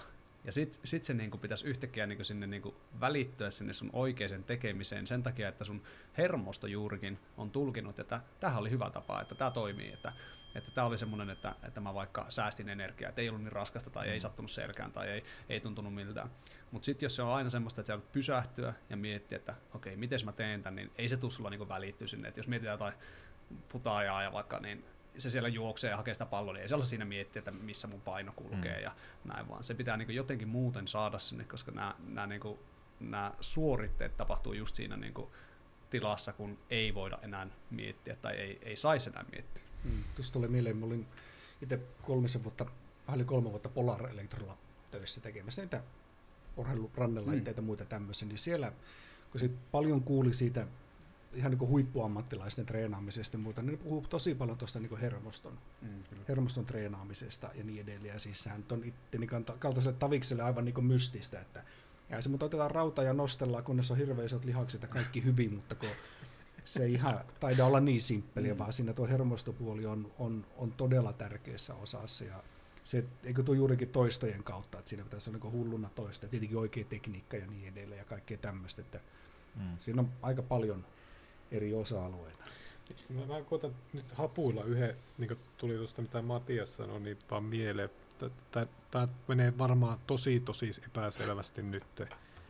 Mutta kun, siis se, mit, mitä mä, niin kuin, oottakaapa kun, se, kun mä puhun siitä, että taidot siirtyy paikasta toiseen, niin se, niin kuin se isompi teema, mitä mä oon itse miettinyt siitä, että se on, niin kuin kyse on metatason oppimisesta. Mm, kyllä. Ja sitten niin kuin mikä on vaikka yliopistollisella koulutuksella oli ero. Eihän mä niin kuin, tavallaan käytä niitä taitoja sellaisena. Mä oon oppinut sieltä metataidon oppia oppimaan. Juuri ja se, se, se, se niin kuin on se kummallisempi piirre. Mm. Ja sitten sen on tajunnut vasta paljon paljon myöhemmin, että mikä sen funktio on näihin niin muihin elämäosa-alueisiin. Mm. Että mm. miksi vaikka osaa suunnitella tietynlaisia asioita, vaikka sä et ole niitä varsinaisesti treenannut koskaan. Mutta se on niinku tosi, mik, miksi tämä niinku itse pysähdyin miettimään, että mik, miksi se menee niin. Että miksi se vaan menee sillä tavalla, että mä reenaan sitä niinku nimenomaan raudan nostamista, ja sitten mä oon parempi raudan nostaja, vaan se menee sillä, että kun mä nostan rautaa, niin mä oon parempi jossain muualla. Ja mitä helvettiä. Mm-hmm. Että siis mulla tulee sellainen täys error-tila päähän, että mä niinku tavallaan ymmärrän, mutta mä en ymmärrä yhtään tuota. Niin, ehkä me välillä toimitaan paremmin siinä autopilottina ja sitten jos siinä on semmoinen tietoisuus läsnä, niin se on liian iso kuorma sille niin kuin saa se oikein menemään sille hermostolle sitten. Niin, no se, sehän Miet, on niin Mietipä vaikka semmoinen, että keskitypä nyt hengittämään, sitten hengitä tosi tosi rauhallisesti mm. energiasäästävästi. Ei se onnistu tiedostamaan. Mm. Mm. Et sun pitää tehdä se sillä tavalla, että sä puhallat pitkään ulos ja sitten kun happi loppuu, niin ottaa happia sisään. Et jos sä mietit jokaista hetkeä, kun sä hengität sisään, niin mm. ei se, se ei tule ikinä olemaan semmoista taloudellista. Et ne on semmoisia, että kai se tietoisuus vaan niinku tietyissä jutuissa sotkee sitä, että mitä se sitten lopputulema tulee olemaan. Mm. En, en tiedä, onko mm. Matiaksi? Joo, joo siis, öö, no joo, siis voisi sanoa näin, että, että tuommoinen niinku asioiden yliajattelu siinä, kun niitä ollaan oikeasti tekemässä, niin monesti niistä tuntuu olevan vaan enemmän niin kuin haittaa. Toki on myös semmoisia pikkujuttuja, joita voidaan niin kuin saada, ja ne on enemmän ehkä semmoisia, niin kuin, että se, se, tavallaan se ajatus kypsyisi jo jossain muulla ajalla, ja sitten kun sä teet, niin se on, niin kuin, se on aika helppoa ja itsestään selvää. Että semmoista nyt voi, voi niin kuin tehdä, että jollekin voi sanoa vaikka, että hei, että katsoppa sä horjut sen takia, että sulla on yksi jalka lattiassa, niin laitapa kaksi jalkaa lattia, niin se nyt voi olla semmoinen, että se niinku on jo tavallaan ymmärtänyt sen ja sitten se tulee sinne automaattisesti sen toimintaan. Mutta sitten jos mennään niinku silleen, että koita tuntea sinun takareitesi, kun olet tässä asennossa, niin se on liian vaikeaa ja ei se, niinku, ei se tule ikinä välittyä sinne. Mm. Mutta sitten sit niinku taas tuo, jos mä palaan vähän taaksepäin ja sanoit siitä, että, että tavallaan, että, että jos, jos mä nostan rautaa, niin miten mä oon parempi tuolla jossain, niin tuo onkin semmoinen, että mä niin kuin sanoisinkin, että siinäkin voidaan mennä niin kuin pieleen, että, että rajansa kaikella, että mä nykyään ajattelen tälleen harjoittelusta, että me halutaan niin kuin, tavallaan suurin osa hyödystä silleen, että me ei niin kuin, saada sitä haittoja siitä asiasta, mitä me ollaan tehty, millä me ollaan treenattu. Että jos, jos sä vaikka meet ja sä haluat tulla vahvaksi ja sä meet ja teet maastavetoa kolmesti viikossa, niin kyllä susta tulee vahva maastavetäjä ja sä, sä tulet siinä hyväksi, mutta luultavasti sä jotenkin kanssa kärsit siitä, että sulla alkaa tulla vähän jotain, niin kuin, ehkä pikkasen jotain vaivaakin siitä, että liikkuus vähän vaikka huononee jossain suunnassa ja voi olla, että vähän on, vähän on joskus joku paikka kipeä ja sitten huomatkin, että et olekaan enää ihan niin vikkelä jaloilta, vaikka kun lähdet tekemään jotakin juttua, juttua vaikka jos se tarvitsee vähän juosta tai jotain, että et niinku liikaa on liikaa, mutta sitten jos se olisi sulla niinku kerta viikkoon tai sopivasti siellä, niin se voi olla, että sä et ihan niin paljon vahvistu, mutta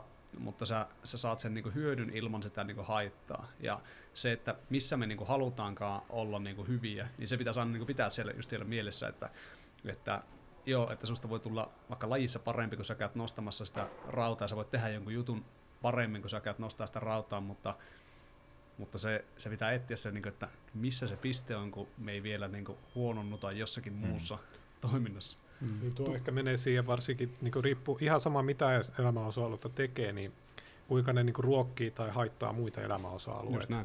Että, te, siis mä tein joskus pari vuotta sitten sellaisen niin päätöksenteon iso elämäntaparemontti, minkä osana tietenkin jujutsu tuli sitten jossain kohti mutkaan. Mutta mä sitten pitkin matkaa tein semmoisen niin tietä, niin miten mallataan elämä. Että sulla, sulla on vapaa-ajan harrastuksia tietynlaisia, sitten sulla on työ, sitten sulla on ää, perhe-elämä ja niin poispäin. Että periaatteessa näiden kaikkien pitäisi toimia sillä tavalla, että ne ruokkii toinen toisiaan. Mm. Ja sitten meikä hoksa siinä vaiheessa, että työ on ainut, joka ei tee sitä. Mm. Et se on joku, siis sen takia, niin kuin, mm. miksi tämmöinen niin kamppailujakso, niin mä oon halunnut, koska mä toivoisin, että sieltä, niin tästä saisi itselle jotain viisautta, että mitä me voidaan siirtää siitä muualle työelämästä. Koska otetaan niin kuin, takaspäin sinne kilpailuun. Se, se kilpailuasetelma on semmoinen, mitä ei työelämässä enää ole. Siis sillä tavalla. Sen hyöty on siinä, että se on välitön palaute siitä, että onko sä tehnyt asioita oikein vai väärin pitkin matkaa. Se voi mennä, siis totta kai niin yksi kisatilanne on sitä tätä tota, että se voi niin kuin tavallaan kolikoheittotillanteenakin mm. voi mennä miten tahansa, mutta jos sä kisaat jatkuvasti, niin tilastollisesti on vaan todennäköisempää, että sä saat sen tuloksen, missä kunnossa sä oot oikeasti ja onko sillä tehdyllä työllä joku merkitys. Mm. Yrityselämässä täm, tätä ei pysty simuloimaan, tai se simulointi tapahtuu niin pitkällä aikavälillä, että me ei ymmärretä sitä. Siis niin kuin sä et mm. pysty arkisesti tajuaan sitä. Mm. Ja tässä syystä me niin kuin, ei jotenkin saada kohdistettua siihen työhön liittyvää kehittävää toimintaa. Ihan sama, missä sä oot töissä, että onko sä muurari, mm. tai mun tapauksessa mä markkinointialalla, niin se, että onko sä hyvä siinä työssä, mitä sä teet, niin se on tosi vaikea mitata, koska sillä ei ole sitä kilpailuasetelmaa. No sehän se on, mistä on aikaisemmin ollut puhetta, muistaakseni just se, että mitä enemmän tekee niin ajattelutyötä, mitä itse teen ihan täysin, eli suunnittelee juttuja, mm. niin tuota se, että niillä, no, no Polarilla se oli silloin, kun oli, se oli helppo, kun se laite tuli pihalle, niin se oli oikein, no nyt se on valmis, nyt minä olen tehnyt jotain, mutta ennen se oli vielä paljon selvempi, että se joku kattovalmis tai oja on kaivettu tai auto on rakennettu tai niin. muuta tämmöistä, oli hirveän, se palaute oli tosi paljon selkeämpää. Ja väittäisin nykyään niin kuin ihmisille se on, siitä on tullut paljon niin kuin hähmäsempää. Se tuotos saattaa olla hähmäinen, ja sinun rooli siinä hähmässä on, voi olla vielä epämääräisempi. Mm, Eli se oikeasti tiedä, mitä on tullut tehtyä, menikö tämä hyvin vai ei, ja niin mm. edelleen. Kun taas tämmöisessä kamppailutilanteessa, niin kyllä sen varmaan tuntee henkisesti ja fyysisesti, menikö se mm. hyvin vai ei. Ainakin silloin tuntee, jos menee huonosti. Kyllä. Niin, no varsinkin kun sitä on virittynyt niihin epäonnistumisiin niin paljon helpommin. Mm. Mutta tuo juuri se, että tavallaan väittäisin siinäkin, että ihmisellä on hirveän suuri tarve saada sitä palautetta, mikä mm. taas tämmöisen kamppailun kautta se tulee todella Niinpä. hyvin, ja miten sen nimenomaan saisi vietyä sitten mahdollisesti siihen tuota, työelämään. Tuokin on, on todella tärkeää.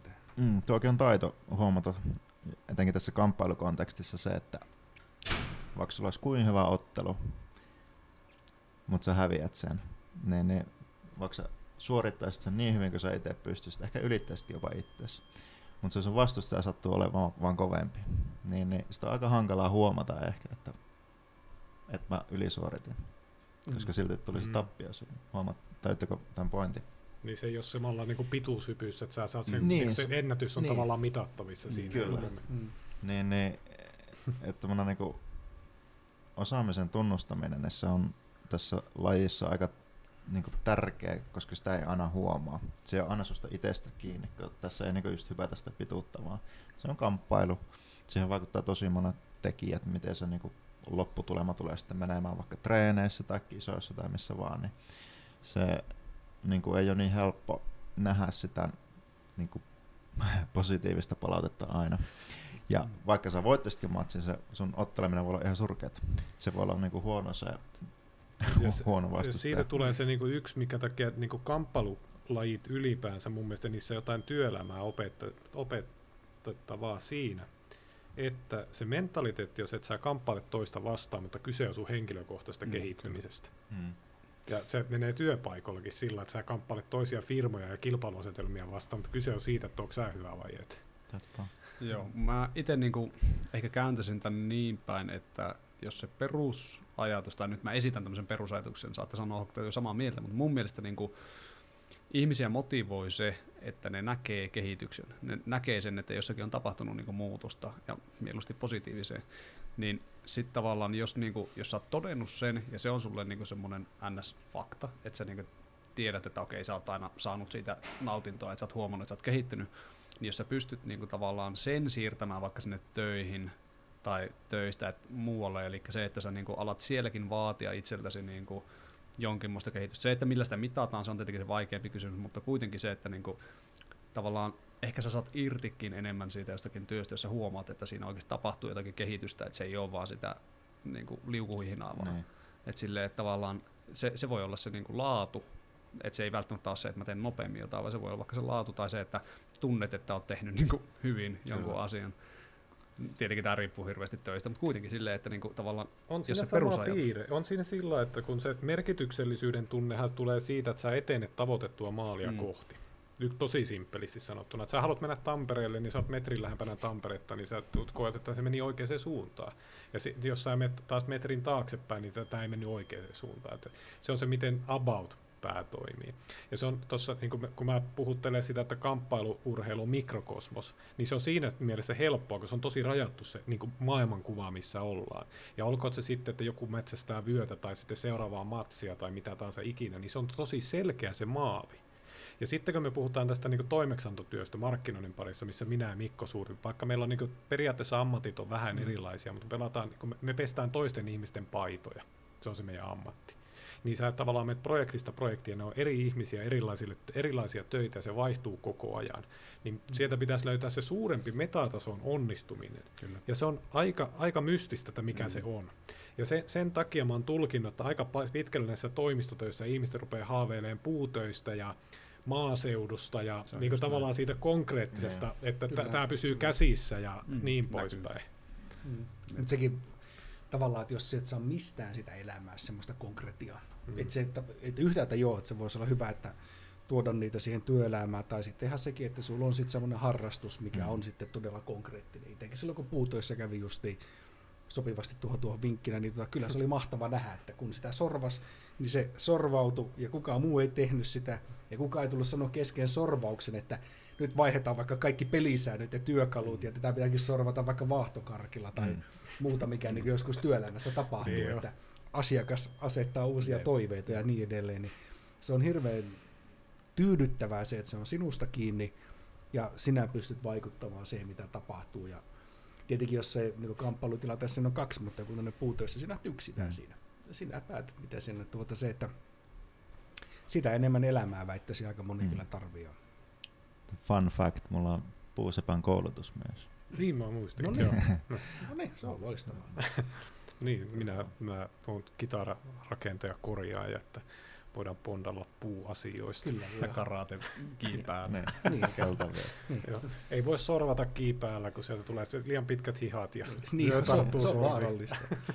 Mutta on niinku sitten mielenkiintoista, mikä liittyy näihin niinku urheiluun ja kamppailuun, on sitten se ni- niinku tavallaan tappion hyväksyminen ja käsittely. Että tuolla on semmoinen työpodcasti tein Bitfactorille, kun tämä on juuri näin, niin siinä tuota, meillä oli tuo Kärppien päävalmentaja Mikko Manner oli haastateltava siinä, saattaa teitäkin kiinnostaa, vinkki, Mm. mm. vinkki, pistetään linkki tulemaan, niin tuota, hän kertoi paljonkin sitä, että miten se niin tuolla, tuolla tasolla, eli jo todella kansainvälisesti huipputasolla, mikä kärpätkin on, niin miten se touhu menee.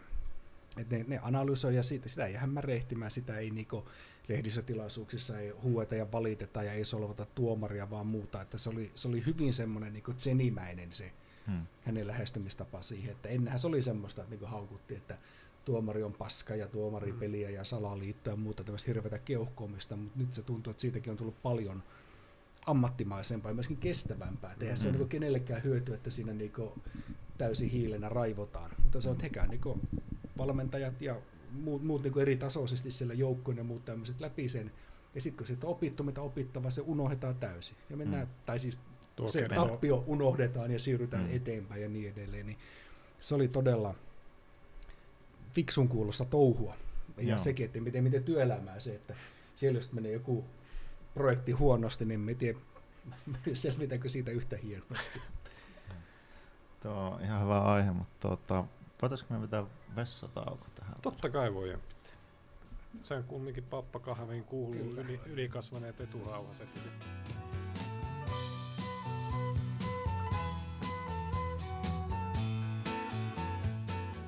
Pyörii. Ja homma käy. No mikä homma? Niin, se Joo. oli näistä tappion käsittelystä. Kyllä joo, siitä? tappion käsittelystä tuli mieleen, että sitähän tässä on paljon niin kuin, joutunut opettelemaan niin kuin, kamppailussa ihan niin kuin, periaatteessa joka päivittäin niin treeneissä ja sitten tämmöinen huono tarina tuli tästä mieleen, että miten nämä niin välittyy muille elämän osa-alueille, niin kun tuntuu, että tavallaan jossain vaiheessa kun sen käsitti, että se juuri menee näin, että tulee se tappio tai tulee se epäonnistuminen tai mikä vaan, niin se, niin kuin, se analysoidaan se tilanne, että mitä tässä tapahtuu ja sitten edetään, että niin tavallaan siihen ei jäädä niin hirveän pitkäksi aikaa. Niin tämä mulla itsellä välittyi silleen, että oli semmoinen vähän niin kehnosti menevä parisuhde ja tota, sitten, sitten kun puhuttiin tästä ja, ja tota, tämä neitokainen siinä sitten ilmaisi, että joo, että ei hirveän hyvin, hyvin asiat menee ja sitten mun reaktio oli tavallaan se, se tuli vähän niin kuin liikaa se tavallaan se urheilija sieltä esiin, että sano vaan, että joo, että kyllä se näin on, että se on parempi lopettaa. Vähän niin kuin, vähän niin kuin tavallaan, että sen analysoi ja sitten oli silleen, että no niin, sitten sit eteenpäin. Niin, tota, niin se ei hirveästi tykännyt sit siitä, kun se sanoi, että niin kuin, tavallaan sehän vaikuttaa niin kuin täysin niin kuin tunteettomalta. No, niin, tunne kylmä mies. niin, että silleen, että miten sä oot noin kylmä, että ei voi olla noin kylmä. Sitten että no ei niin kuin, siis, siis hyvin surullinen asia, mutta oot ihan, oot ihan, oot ihan oikeassa ja nyt niin kuin Hieman vähän edetään. Niin, niin, että, että, että oikeassa oot ja ei, ei tätä käy kiistäminen, että sitten edetään, niin, niin sitten se, niinku, se, se, se on semmoinen backfire sitten siinä kuitenkin, että, että siitä vaan kärsii enemmän. ei, ei, ihan välittynyt niille muille osalle. Tyynen analyyttisesti se. Niin. Joo, totta. Voi käydä noinkin. Että. Ja. Siis tuota, joo, kyllä ne niinku, urheilussakin tietyissä tapauksissa on hyvä myös käsitellä ne tunteet, että se on ehkä vähän väärin, että niin valmentaja käsittelee joukkueen tappia silleen, että tuo ilmi, että me, mä olisin halunnut, että me voitetaan. mm.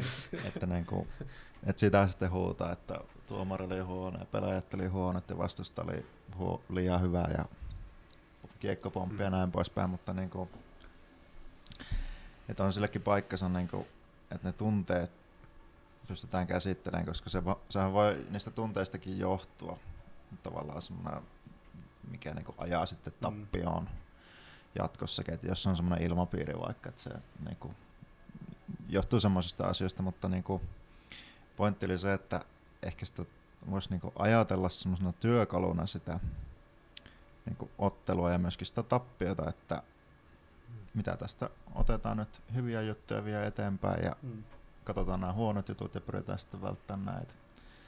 Että se olisi semmoinen niinku työkalun ajatusmalli siitä, että mitä se niinku tappio on. Mm. Kyllä. Kyllä. Mulla niin, tulee... niin ja se, niin kuin, että mikä on tappio, niin sit, sitä pitäisi niin kuin, niin kuin, et, niin kuin vähän pohtia. Että mä hoksasin joskus salibändiä joilta, kun oli sellainen, niin kuin pelattiin, pelattiin sitä junnusarjaa, missä me oltiin aivan niin starboja, koska oltiin Suomen huipulla, ja sitten me pelattiin miesten, muistaakseni kolmosta joka niin sillä 2000-luvun ennen 90, 90-luvun ja 2000-luvun vaihteessa niin se ei kauhean korkeatasosta peli. Mutta sitten se nyt tuli sellainen kokkolalainen joukkue, nehän kokkolalaiset on tunnetusti mitä ne on. Niin, tota, Nipakos. Niin, Oliko? Oliko Nipakos?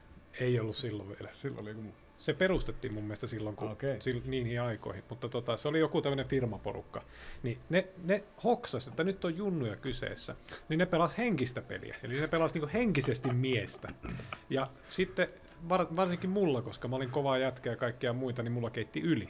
Niin missä kohti se häviö tapahtuu, niin ei siinä kohti, kun se tulee se maali, mm. vaan siinä kohti, kun mä otin sen henkilökohtaisesti. Mm. Ja siinä, mm. niin se pitäisi osata vaan hahmottaa se, missä se tappio tapahtuu. Mm, mm. Et se ei ole se ihan viimeinen juttu välttämättä, vaan se voi olla se, niinku, mikä aiheutti sen lopputuloksen. Mm, lopputuloksen. Niin. Joo, tosi hyvä pointti. Joo. Joo, mulla tuli tuosta vielä äskeistä mieleen, että semmoinen niinku, se, että oli se sitten niinku onnistuminen, joka niinku, tekee semmoista hyvää momentumia, vai oli se sitten se, että niinku selvitään jostakin tai käsitellään sitä tappia ja niinku nähdään, että tästä voidaan niinku kehittyä, niin kaikki niin kuin mulla tavallaan, mun ajatusmaailmassa menee semmoiseen samaan niin kuin kasaan, että semmoinen niin kuin positiivinen momentumi kasvaa, että vaikka ne olisi niitä niin kuin tappioita, ne jutut, niin silti jos siitä niin kuin kehitytään ja siitä niin kuin päästään paremmaksi ja elämä jatkuu, niin sit se, niin kuin, se antaa sulle semmoista turvaa tavallaan jatkossakin, että sitten kun tulee se uusi haaste, niin sä tiedät, että no on näistä ennenkin selvitty. Mm. se ei välttämättä ole semmoinen niin kuin, taas semmoinen tietoinen juttu, jonka, että, että se tulee niin lauseena sun mieleen, että on tästä ennenkin selvitty, vaan se voi olla vaan semmoinen, niin kuin, että sä huomaat, että sä et olekaan niin epätoivoinen kuin se vaikka joskus aiemmin oli, kun tuli joku vastaavanlainen haaste. Mm. Joo. Aika harva huippu, ainakaan niin kuin meidän lajissa on niin kuin aina voittanut. Joo. Että ne on niin kuin, tosi moni semmoinen maailmanmestarikin, niin kun semmoisia tarinoita kuulee, että ne on hävinnyt ensimmäistä kymmenen matsia tai kymmenen turnausta ekan matsin mm. hävinnyt. Mm kaikki. Että ne on vaan sitten niin kuin saanut siitä sitä kokemusta justiinsa ja tavallaan niin kuin, no toi turva oli ihan niin kuin hyvä sana, mutta niin kuin, semmoista niin kuin, no kokemus on, miten hän nyt selittäisi, että kun sulla on sitä taustaa, mihin sä pystyt aina niin kuin sitten vertaamaan ja sitä niin kuin taustan kanssa rakentamaan sitten sen kokonaiskuvan sitä tulevasta, niin kyllähän se niin kuin helpottaa, että sulla on niin kuin laajempi se tausta, mistä sä pystyt ammentamaan sitä tulevaa varten. On ymmärtää sen niin kokonaisuuden, että mitä niin. Mikko Manner sanoi siinä, että Michael Jordan oli sanonut, että hän on heittänyt ohi tuhansia heittoja ja hävinnyt satoja pelejä ja sen takia hän on näin hyvä. Mm. Et se, se pitää nähdä se, että ei, aina ei vaan voi mennä sukkana koriin, vaan tuota, välillä sattuu vähän huonompi päivä. Niin se niin kuin, tätä mikrokosmostermiä evoluutiota nyt korostaa, niin se on tavallaan se tappio, eräänlainen kuolema. Hmm. Ja mm. se, se niin kertoo jostain osa, hmm. osa-alueesta, mistä sun pitäisi luopua. Että niin joku meni huonosti. Totta kai niin on tilanteita, että sitten niin kuin, sä et tehnyt mitään väärin ja silti hävisit. Se on varmaan pituushyppäjät kärsii tästä niin ehkä eniten. Niin. Että, mutta siis kamppailutilanteessa varmasti sattuu myös niin. Mm. Että mm. Siis sä teit kaikki niin kuin sä parhaalla tavalla pystyt, mutta se nyt vaan meni näin. Kaveri oli että, vaan parempi. Mm. Niin, about se, sillä niin, sekin. Mm. Hmm. Mikäs mulla oli mielessä joku tosi, tosi viksi juttu, mutta kaivapa, jos sulla jotain parempaa mieleen. Mulla on ihan helvetisti hyviä juttuja no. täällä, mutta tota, tota, tota, Semmoinen, niin semmoinen tämä, nythän muistankin, niin työ, työelämästä se, että, että jos me ajatellaan että tavallaan tappiokin olisi opettava asia, niin se, että, että nykyään varsinkin se itse on konsulttibisneksessä ja sitä kanssa siinä meidän työpodcastissa ekassa jaksossa käsiteltiin sitä, että kun meihän tavallaan pitäisi onnistua niin sitä joka kerta, mm. kun asiakas tilaa ketä tahansa mm. konsulttihommaa tai Juhanilta tilasi tuota markkinointia kolme metriä, niin, niin se, että, että se, sinne ei tavallaan saa niin epäonnistua. Siinä lähdetään, lähdetään liikkeelle siitä, että tämän on pakko onnistua. Ja toki se, että se lisää paineita, mutta myöskin se, että jos me ajatellaan, että epäonnistuminen on hyvä asia joissain määrin, mm. koulu, kouluttava, opettava asia, ja ne tavallaan karsitaan väkisin pois, tai sitten se tappio naamioidaan joksikun niin kuin hömpäksi, että ei me oikeastaan feilattukaan, että se oli jonkun muun alihankkijaketjun pätkän mm. homma, tai mm-hmm. sitten se käännetään ihan niin kuin, en sano markkinointihömpällä, mutta markkinointihömpällä, niin tuota... No onhan se nyt ihan homma. Niin, niin tuota, se on mun mielestä, että jo, ollaanko me liikaa sitten, niin kun, pelätäänkö me liikaa tappiota sitten työelämässä? No, siis, no, jos ajattelet, että mi, mi, miten meidän aivot on kehittynyt, niin aikana, jolloin tappio tarkoitti oikeasti kuolemaa. Niin se, mm. ei se niin kuin mitään ihmeellistä sen jälkeen ole, että sitä tappiota koitetaan välttää. Mm. Ja sitten sitä pelätään. Ja sitten työelämään liittyy nykyaikana myös sellainen piirre, että se on niin nahoille veettyä, että yksi menetetty projekti tarkoittaa YT-neuvotteluita. Mm. Ja se ainakin nyt tässä korona-aikanakin, että kun niin meillä menee pariksi viikoksi yhteiskunta kiinni, niin meillä on massiiviset puoli yhteiskuntaa YT-neuvottelujen piirissä. Mm. Että siis se ei se ole pelkästään semmoinen, että niitä tarvii pelätä niitä tappioita, vaan siihen liittyy ihan oikeitakin riskejä. Ja se mm. taas palaa siihen, että pitäisi pystyä rohkeasti kuitenkin elämään, että vaikka että tappion pelko ei ole mikään syy olla pelaamatta. Mm. Ja se taas sitten niin työelämässä se ei vaan niin ole niin helppoa ajatella, että se, että, mutta niin. Otetaan lisää lainaa niin, sillähän ne asiat ratkeaa. Joo, ja, ja onhan niinku semmoinenkin, tämä nyt on taas niinku ihan tulee jostakin muualta, mutta tämmöinen se, vähän, se kuuluu osana tätä höpinää. Vähän erilainen niin taas kerran tänne näkökulma, mutta sekin, että jos me, me, niin kuin, jos me ollaan kehitytty, jos meidän laatu on parantunut jossakin tai me ollaan muuten vaan parempia jossakin näin, niin tavallaan niin kuin meidän entisetkin onnistumiset alkaa näyttää niin kuin huonommilta. Eli sekin, että, niin, että, joo, että joo. tavallaan voi ajatella niin kuin niinkin päin, että kyllähän tästä niin kuin negatiivisessa joka tavalla, jos haluaa, mutta se, että, että jos, jos sä teet sun työtä ja, ja sä vaikka vuoden päästä tiedostat, että hei hieno homma, että mä oon kolme kertaa parempi kuin mä olin aiemmin, niin mitä se niinku tekee sille sun edellisen, no mitä sä teet vaikka vuosi sitten, niin mitä se tekee sille sun työlle, että mm. niinku, onko se sitten niinku huonoa tavallaan työtä tai onko se yhtäkkiä sulle niinku semmoista, mitä sun pitäisi niinku häpeillä, mm. että mm. meidän pitäisi ajatella sen niin päin, että nyt ollaan parempia, nyt tehdään paremmin ja hieno homma, että ei olla enää niin huono, mutta silti niinku, niin kuin, tässäkin voi tavallaan ajatella se, että se, niin se, se tavallaan mit- mikä on niin se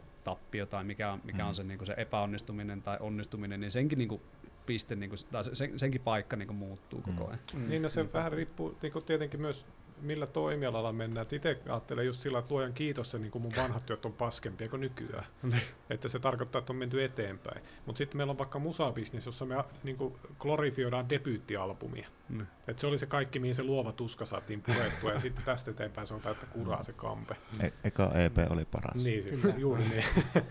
että, mutta tota, niin, että se, että taas, että mikä se tappio siinä on, että to, niin, onneksi yhteiskunnat menee eteenpäin ja niin me kuitenkin ajatellaan pääosin asioista sillä tavalla, että nykyisin on paremmin kuin ennen, mm. vaikka, vaikka nyt glorifioitaisiin kuiten, kuinka sitä vanhaa maailmaa, mutta esimerkiksi lapsikuolleisuus on vähän pienempää kuin aiemmin ja mm. niin poispäin.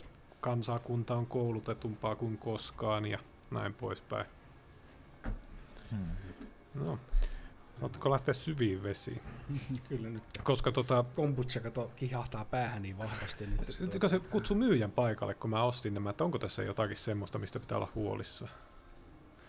Epä, epäilettävän näköinen ostaja. Siinä jotakin alkoholijäämiä, niihin pystyy jäädä, mutta sitten se, että miksi se kiinnosti häntä, kun saat siinä kassalla, niin sitä en kyllä ymmärrä. Joo, multa, mulla on kysytty tasa yhden kerran paperit täysiä, täysikäisenä ja se oli kun mä olin 25-vuotias ja mä satuin kaverin kanssa menemään apipäiville nelivitooseen, niin ne sitten totesi, että nyt pitää kysyä jätkiltä paperit. Mutta tota, mennään tämmöiseen niin ajatelmaan, että jos niin kuin, niin kuin mä nimitän sitä niin kuin fundamenteiksi ja niin se liittyy siihen niin kuin ajatelmaan, että nämä niin kuin asiat siirtyy to- paikasta toiseen ja se, että millä tasolla nämä paikat, asiat siirtyy paikasta toiseen. Ja niin, mä yk, niin kuin hoksasin tuossa niin joku kuukausi takaperin ja mä koitin tätä mun vaimolle selittää ja se vaan katsoi, että vittu sä oot taas. Ja, niin, niin, kun, että kun, mitä me ajatellaan fundamenteilla, niin tota, se on jonkunlainen pohja, minkä päälle rakennetaan. Ja meikä semmoista, niin kuin, no Matias ja Tuomas tietää tämän niin Danaherin, John Danaherin. Mm, Mä, mm. Niin kuin, se on sitten tämmöinen, jo, sanotaan nyt vaikka legendaarinen jujutsu-valmentaja näin yksinkertaisesti niin se selitti fundamentit sillä tavalla, että se on semmoinen niin kuin asia, minkä pää, mistä voit johtaa mittavan määrän seuraavan tason asioita. Eli se on niin kuin tavallaan se pohja, minkä päälle rakennetaan. Niin meikä rupesi niin ja sitten meikä rupesi tajuamaan, että hetkinen, nämä niin kuin asiat siirtyy paikasta toiseen. Ja sitten meikä rupesi testaamaan sitä sillä tavalla, että mä rupean, niin kuin, jotenkin mitä tehdään silloin fiksuna ihmisenä, ruvetaan test- testaa lapsilla asioita, että tehdään sosiaalisia kokeita. Ja tota, meikä rupesi ajattelemaan sillä tavalla, että voisikohan se sitkeys pelata pasianssia, siirtyä muualle sitkeydeksi. Ja mä kehitin sen pasiassin versio, että sitä pelataan vittu niin kauan, että se menee läpi. Okei. Okay. Ja kas kummaa se siirtyy, ne jaksaa pelata, että isi vielä kerran, yritä, yritä, yritä. Ja se mm. siirtyy. Se on jotain aivan käsittämätöntä. Ja mun, mm. mä oon ajatellut, että se on, on merkki siitä jostain, että, ne, niin kuin, että tosiaan että samat aivot on niin joka paikassa. Ja sen takia nämä niin kuin, täältä jujutsusta tai sitten työelämästä tai muualta nämä siirtyy paikasta toiseen, stressihallinnat sun muut. Mm. Sitten kun mä käytin tätä te- joskus tuolla niin painimatolla semmoista niin kuin termiä kuin tota, tota, mitä opin jalkapallosta aikana. Tällä lauva puolesta kentästä, ei sitä tule maaleja. Kun yksi jätkä koitti tavallaan kuristaa semmoista paikasta, mistä ei ole mitään etäisyyttä tehdä mm. sitä. Niin se tajus samaan tien, mistä on kyse. Eikä meikä ole mikään valmentaja, mm, siis kyllä. samanlainen aloittelija kuin sekin, sekin, mutta samat säännöt pätee. Mm. Että itse asiassa meidän pitää niinku pelata vahvuusalueella ja mennä sen paikkaan, mistä sä voit iskeä ja niin poispäin. Ne vaan vaihtelee vähän lajien välillä, että miten se tapahtuu. Joo. Itse käsitän ton, niin ton no tavallaan niin kuin, just niin kuin perusta ja se, se, niin kuin, se terminologia, niin mä niin itse ajattelen sen silleen, että se on niin semmoinen kans niin kuin, just se, mihin sä voit niin kuin, luottaa. Että, että se, se on semmoinen, että se on lähes aina semmoinen niin kuin, järkkymätön, että on, on niin kuin, poikkeuksia, mutta ne vaan niin kuin, vahvistaa sitä, että se on juurikin näin. Ja sitten se, se että, että se tavallaan antaa sulle sen vapauden just niin kuin, vähän niin kuin tutkailla ja tehdä semmoista niin kuin omaa, omaa niin kuin, tota, seikkailuakin siinä niin kuin, se, niiden ympärillä, koska sä tiedät, että sä voit aina palata sinne, että nämä on silti tosia tai tälleen. Että, mm. että se nyt näissä niin tekniikkajutuissa, näissä painijutuissa, niin se on niin kuin, tosi helppo ymmärtää, että jos sä tiedät, että nämä periaatteet pätee, niin sit sä voit vähän niin kuin niitä, niitä tota, muokkaamalla tai niitä niin soveltamalla, soveltamalla voit niin jopa niin keksiä jotakin uutta ja huomata, että joku juttu toimii, mutta sitten niin niitä lainalaisuuksia, niin niitähän voi löytää vaikka mistä muualtakin. Ja sitten jos ne, niin kuin, jos ne oikeasti todetaan, että ne on, ne on näin ja sille, niin sit se niin kuin mun mielestä vapauttaa taas siihen, että pystyy ottaa vähän niin riskejä ja pystyy tehdä kaikkea, kun se on se, mihin sä voit palata sitten aina. Ja kun, ne, niin kuin, miksi tähän niin tartui aikanaan, niin koska kun mä teen sitä markkinointihömppätyötä, niin mä en tiedä miten Mikko tätä näkee, mutta siellä on näköisiä laatustandardeja ja fundamentteja, minkä ympärille asiat tehdään, vaan se aika iso osa on fiilishommia. Niin, ja tavallaan siinähän hyvin pitkälti tehdään ja myydään mielikuvia, niin niitä on niin. aika vaikea. Mm. Tietenkin sen voi sitten katsoa, että paljon asiakkaan myynti nousi ehkä sieltä kautta, mutta tuota, ne on aika välillä pitkän pitkä, pitkässä kuusessa. Niin, se, niin kuin, se näkee siitä, että minkälaisia niin kuin, palveluita tarjotaan näiden asioiden ympärille, niin, se, niin kuin kaksi saman nimistä firmaa tekee aivan eri asioita. Että, mm. ja käytännössä niin kuin, ihan eri niin kuin, tavalla niitä ja aivan mm. eri tuloksilla. Niin se on ollut aivan helvetin lohdullista, että on olemassa joku paikka, jossa niin joku fundamentti pätee, on ihan totta. Ja nimenomaan, että sä voit luottaa niihin. Eli mm. se, että sanotaan, niinku, että sä käyt peruskurssilla jotain perusliikkeitä, niin ne, ne niin kuin toimii pohjana sille, että sä voit oppia jatkossakin jotakin. Mm. Niin. Joo, tuota, tuossa kun mainitsit sen Danaherin, niin hän on niin kuin tavallaan siirtänyt semmoisen lajianalyysiajattelun, mikä on, no, no otan esimerkiksi vaikka voimistelun tässä. Eli tuota, se on huomannut, että jujitsussa on semmoisia tiettyjä niin liikkeitä, mitkä on tavallaan niin osaliikkeitä. Et, et jos mietitään, että kuperkeikassa on vaikka voimistelussa on kuperkeikka, niin siinähän pitää osata mennä kerälle. Esimerkiksi se on niin yksi edellytys sille, että sä pystyt tekemään se. Se kerälle meno on tavallaan yksi fundamentti. Ja se niin toistuu siinä voimistelussa tosi monessa liikkeessä. Sitten siinä on se eteenpäin rullaaminen, että se voisi olla toinen fundamentti sitten siinä. Ja sitten tuota, se aukaisu sitten sen kerran aukaisu olisi sitten se loppu. Ennen se, se liikkeen loppu olisi sitten se niin kuin liikkeen aukaiseminen, että se voisi olla se kolmas sitten. Niin, niin hän on niinku tommosista koostanut, niinku,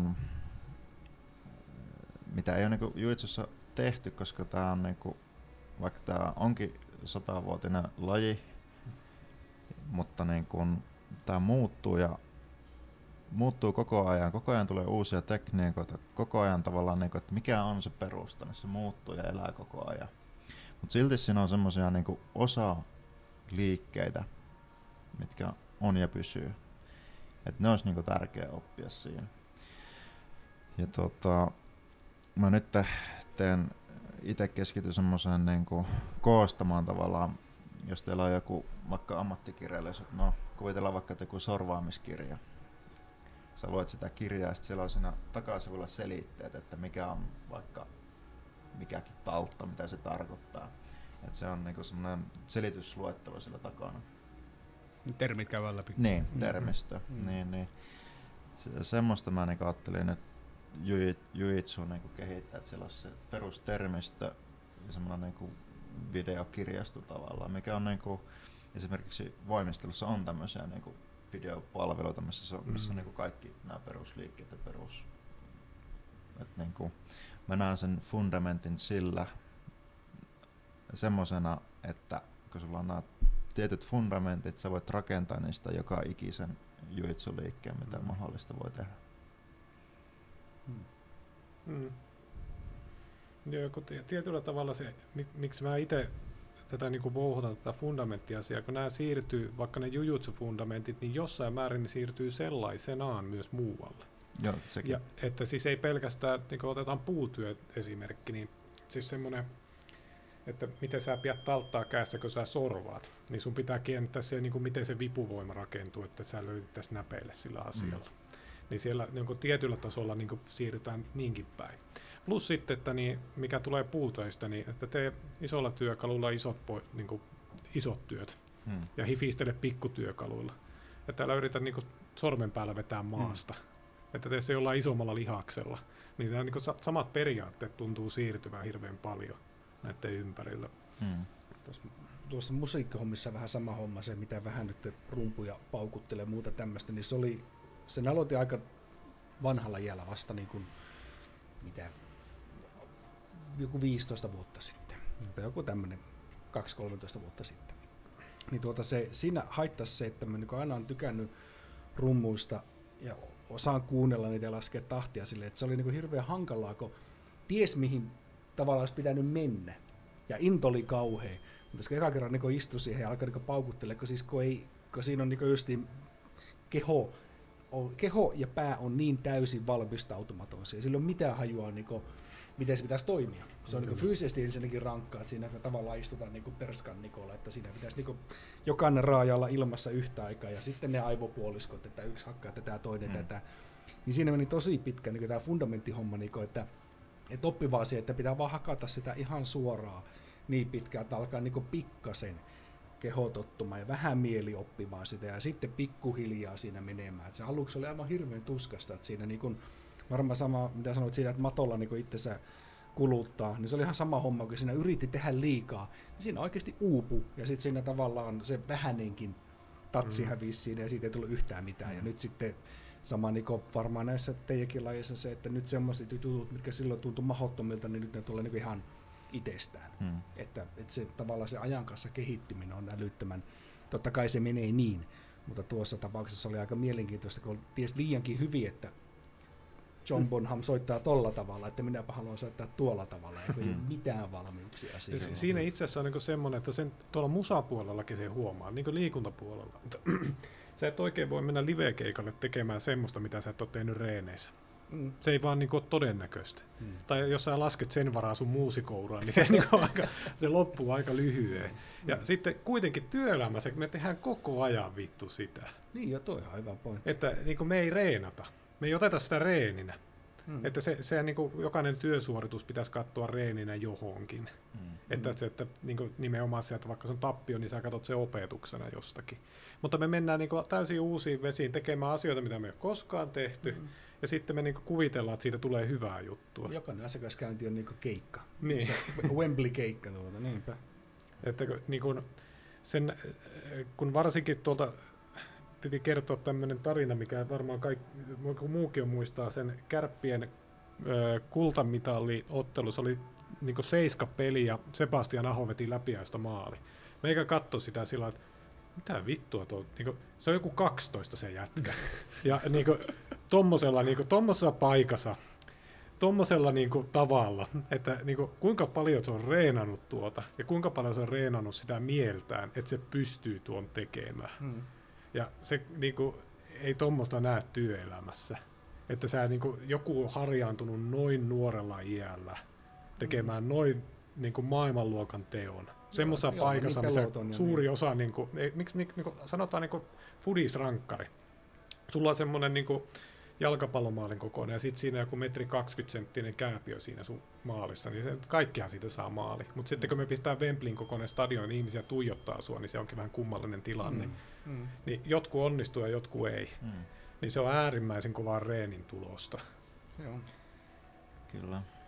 Ja sen takia tota, niin mä oon ihmetellyt aina noita ammattiurheilijoita, että miten, ne, niin kuin, miten niiden polla kestää niin kuin vuodesta toiseen. Ei niillä aina kestäkään. Ei. niin. Mike Tyson niin. meni vähän kova. Ite, Aivan vaikka tulossa takaisin. niin. Mulla tulee just tommosesta niinku, vaikka joku puuli tai, tai, sitten, tai niinku snooker tai, Mm. tai vaikka golfi, niin siinä on varmasti aivan jäätävät paineet sitten, kun se on niin pienestä kiinni, että se Joo. Se on niin hieno tekniikka. yhdestä, niin, yhdestä putista kiinni ja sun pitää huomioida se, että mihin suuntaan se nurmikko on leikattu ja onko se just leikattu silleen vai onko sillä joku kastemadon pää sitten siinä, että tökkää sen pallon sivuun vai ei ja mi- mistä suunnasta tuulee ja tämmöiset. Ja sitten kun sitä pitää toistaa ja toistaa ja toistaa, ja joka ikinen lyönti on miljoona arvoinen sitten tavallaan siinä. Niin sit se on joku 18 reijän jälkeen ja sä oot Niin. kävellyt se joku 10 kilometriä ja Niin. keskittynyt kahdeksan tuntia putkeen. Ja Niin. Ja. Ja, Olisi enemmän, on snookeria seurannut tosi paljon itse, siis niin vuosikymmeniä nyt, mm. Niin tuo on ihan totta siinä, että, että se on välillä jännä nähdä, että mikä siinä on se keskittyminen. Ja tuo se Roni Osaleva, minkä nyt monet tietää, vaikka snookeria seuraakaan, niin se oli yksi aika iso turnaus, Juhanille varmaan kertonutkin tänne. Se oli se, mielestä mikä, kuinka monessa frame oli, siinä oli palloja pöydällä vaikka kuinka paljon, se missä se, se, niinku, se heitti kepin pöydälle, että, että se tiesi on niinku pitkä tauko tulossa, että, jo, että hän luovuttaa ja tauolle. Tuli tauolta, voitti kaikki frameit siihen perään. Mm. Et just, että se niinku tavallaan itse tuntee sen, että nyt pää vaan pitää resetoida, että Mm. se, ei, niinku, se ei jäänyt vellomaan siinä huonossa, niinku, se ei, ei alkanut grindaamaan sitä niinku framea itselle, vaan se tiesi, että ei nyt, nyt taukoja, resetti päälle ja homma lähti kulkemaan. Että, se, että tavallaan tuollakin tasolla hyvin moni on niinku mekaanisesti samalla tasolla, mutta sitten se kuuppa välillä Mm. leviää niillä ja jollakin se Mm. kestää. Ja se on hurjaa katsoa siinä sitten pitkiä. No Sulaa siinä silmissä se Kyllä, se on joskus se on niin jännä, että se yhtäkkiä lähtee vaan niin aivan niin jompaa kumpaan suuntaan. Niin se on mielenkiintoista nähdä tuollakin tasolla tapahtuvan. Tota, miten nyt, niin kun te, te olette siirtynyt kisailusta valmentajalle, niin mä ajattelen se itse, että nyt on siirrytty niin kuin tavallaan enemmän siihen työelämän tyyppiseen moodiin. Että, niin, miten siellä sen niin kuin tuloksen näkeminen tekemisessä, se ei ole sama asia kuin itse kilpailla. Niin, se on se jotenkin palkitsevampaa, kun Niinkö? nä- näkee muiden onnistumisen. Jollakin tavalla. Mä, mulla on itsellä jotenkin vähän kieroutunut se, että ei oikein osaa ilota ehkä semmoisesta niin voittamisesta samalla tavalla kuin sitten vaikka, vaikka joku valmennettavaa tai, tai seurakaveri voittaisi, niin se on jotenkin kivempi juttu. Niin. On se hieno, hieno kuulla. Se, niin, se kuulostaa sitä hyvää ihmisen ratkaisulta. Niin, no en, en, en, niin, en mä sitä tiedä, että, että niin kuin, onko sekään kiva kuulla, että mä en ole ikinä tyytyväinen Niin. itse.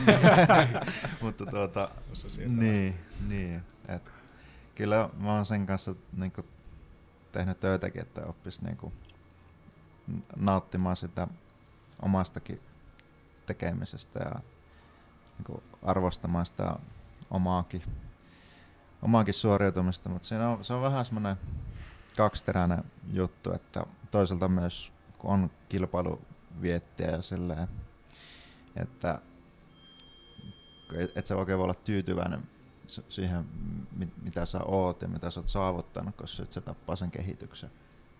Mm. Tämmöinen näkökulma mulla on siihen, että, että jos oot tyytyväinen johonkin asiaan, niin miten sä sitten enää kehityt siinä, jos sulla on nälkää kehittyä siinä. Mulla on tuohon semmoinen niin tavallaan persoonallisuusvirhe, millä mä ratkaisen tuon. Että tota, jos mä oon saanut as- elämässä asiat kohdalle, niin mä vaistumaisesti ryssin kaikki asiat, että taas tulee kiinnostavia asioista. Mikä näkyy semmoisena, että mulla on tämmöisen niin fyysinen kunto esimerkiksi, että menee hyvin ja menee helvetin huonosti. Että mä en pysty tekemään sellaista keskilinjan eteenpäin menevää hommaa, vaan se Mm. hakee niin kuin ääripäistä. Sama menee parisuhteissa. Että jos siellä on liian hyviä asioita, kaikki menee tasaisesti, niin sitten vähän tökätään johonkin ja kiusataan vähän jollain tavalla, että sille tulee häiriöitä, niin se menee eteenpäin. Mm, kyllä.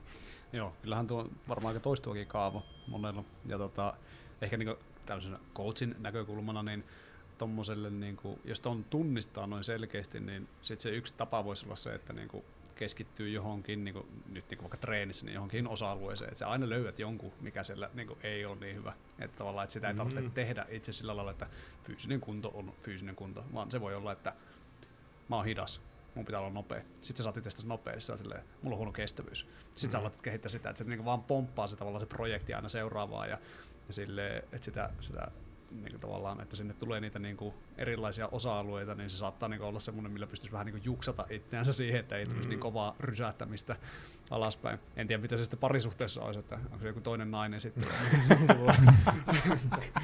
Pitää ehdottaa, ei toi voi tietää. se, se tietenkin niin tässä, niin kuin, nyt, nyt varsinkin tässä jujutsu-puolessa on sellainen hyvä puoli, että se, siinä ei niin koskaan oikein sellaista tilannetta, että ainakaan niin nyt tällä omalla lyhyellä uralla, mutta mitä on jutellut muidenkin kanssa, se ei ole koskaan sellainen tilanne, että sä oot erityisen niin kuin, koko ajan parempi kuin muut, vaan että siellä tullaan niin kuin, koko ajan takaa ohi. Mm. Niin se, se, se muuttaa sitä peliä aika ratkaisevasti.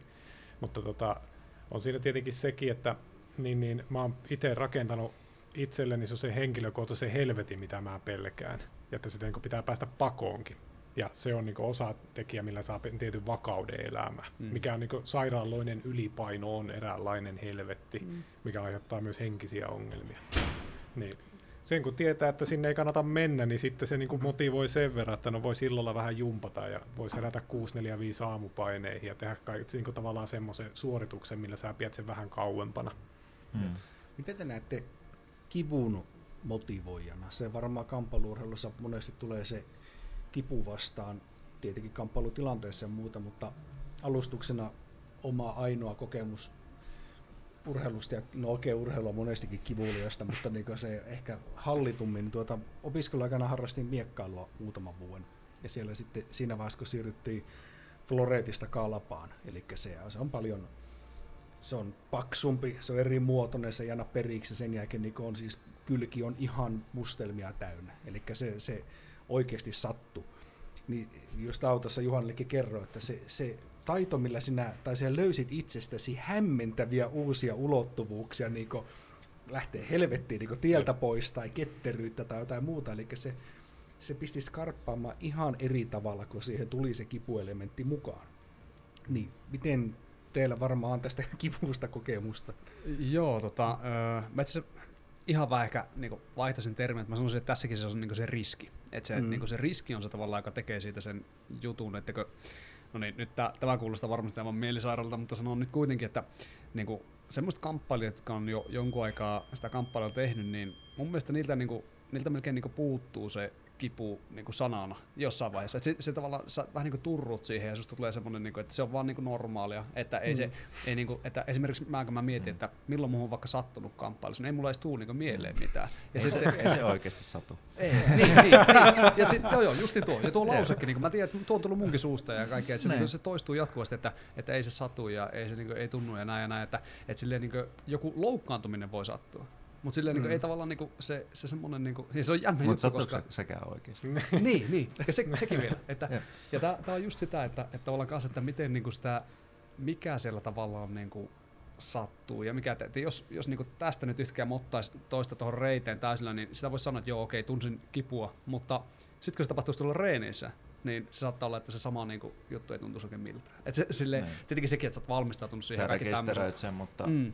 Mutta se on niinku osa sitä tavallaan niin, ja niin. se vaan niinku kuuluu siihen. Mutta sitä ei niinku samalla lailla, ei se, niinku, ei se, ei se mene mihinkään semmoiseen niinku kategoriaan tavallaan, että nyt on tapahtunut jotakin pahaa, vaan se on vaan niinku, se on oikeastaan jopa niinku vähän sairaalla tavalla se kuuluu siihen. Niinku, ja sitten sanoisin, että sitä ei tunne. Sitä ei vaan tunne. Joo, se on, se on just näin. tuota, se, että et sen kyllä niinku rekisteröi, tai itse ainakin, niinku, jos johonkin sattuu, vaikka peukalo menee ympäri tai, mm. tai vaikka tulee joku pekki päähän, niin kyllä se niinku kirpasee. Mutta sitten sitä mun niinku tunnustelee, että okei, okay, murtuko silmän pohja. Ei, ei varmaan murtu. ei tää oikeasti satu. ja sitten se vähän niinku katoo se kipukin. Niin, niin. Silleen, heti kun se niinku on tavallaan ymmärtänyt ja käsitellyt se asia taas, niin se niin. yhtäkkiä niin ei se, Sekin on tavallaan sellainen työkalu, että mitä tästä voi oppia ja mitä jää sitten käytäntöön ensi kerralla. Niin. en mä tiedä, liittyykö tuo siihen, kun siis äh, tota, mulla oli ennen töissä semmoinen kaveri, joka tätä että tuntee OJna. Että, niin, niin, se sanoi niin semmoisen asian, että niin kuin Nion peli, eli polvi tuohon pallean kohdalle, niin siihen ei taputeta. Siis silloin kun mä al- aloitin. niin mä, siis tavallaan niin kuin, se, se ei tuntuu aivan vituun pahalta. Se tuntuu tosi pahalta. Varsinkin semmoinen, joka osaa antaa painetta tuohon rintakehään. Niin se sanoo, että siihen ei vaan taputeta. Ja sitten meikä niin ruvennut miettiä sitä siihen, että niin kuin, eikö se ajattele sitä, se, se, niin kuin, siihen liittyy joku semmoinen, että siihen ei kuole ainakaan mm. tieto. Mm. Ja sitten se, se saattaa tuntua tosi epämiellyttävältä ja niin poispäin, mm. mutta se, sitten että, niin kuin Ollin tapauksessa taisi olla joku kunnia-asia ja niin poispäin.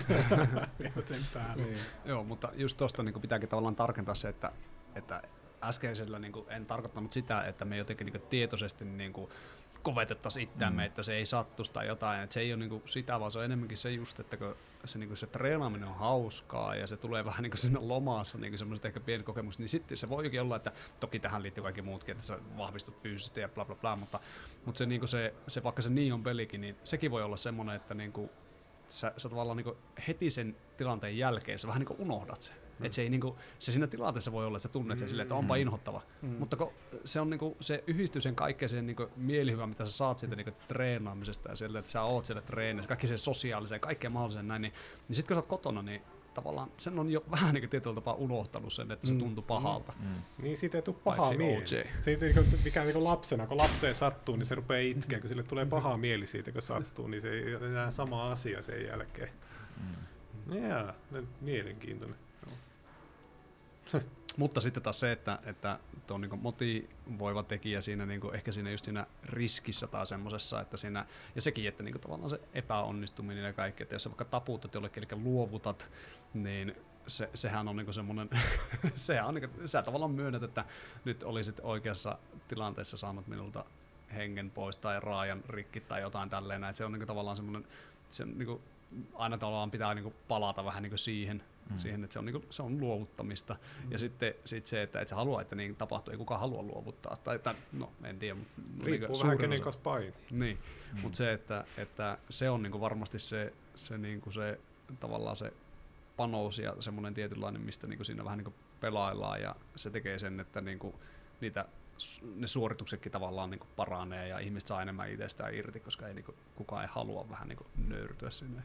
On kyllä toskin, tuo oli ihan hyvä sanoit tuon, että, että mikä siinä oikeassa elämässä on, että kyllä siinä miekkailussa vaikkakin se on häivytetty, mutta eihän siinä pari sata vuotta, sata niin. vuotta taaksepäin, mm. niin ne, se oli oikeasti henki pois, jos sillä niin. kunnolla kyllä. tökkäsi toraksiin oikealla miekalla, niin, mutta se on vaan niin kuin, ei sitä mietitä siinä tilanteessa, mutta mm. sehän siinä loppujen mm. lopuksi niin on se alkulähtökohta. Olisi pappakahvetkin sooloprojekti nyt.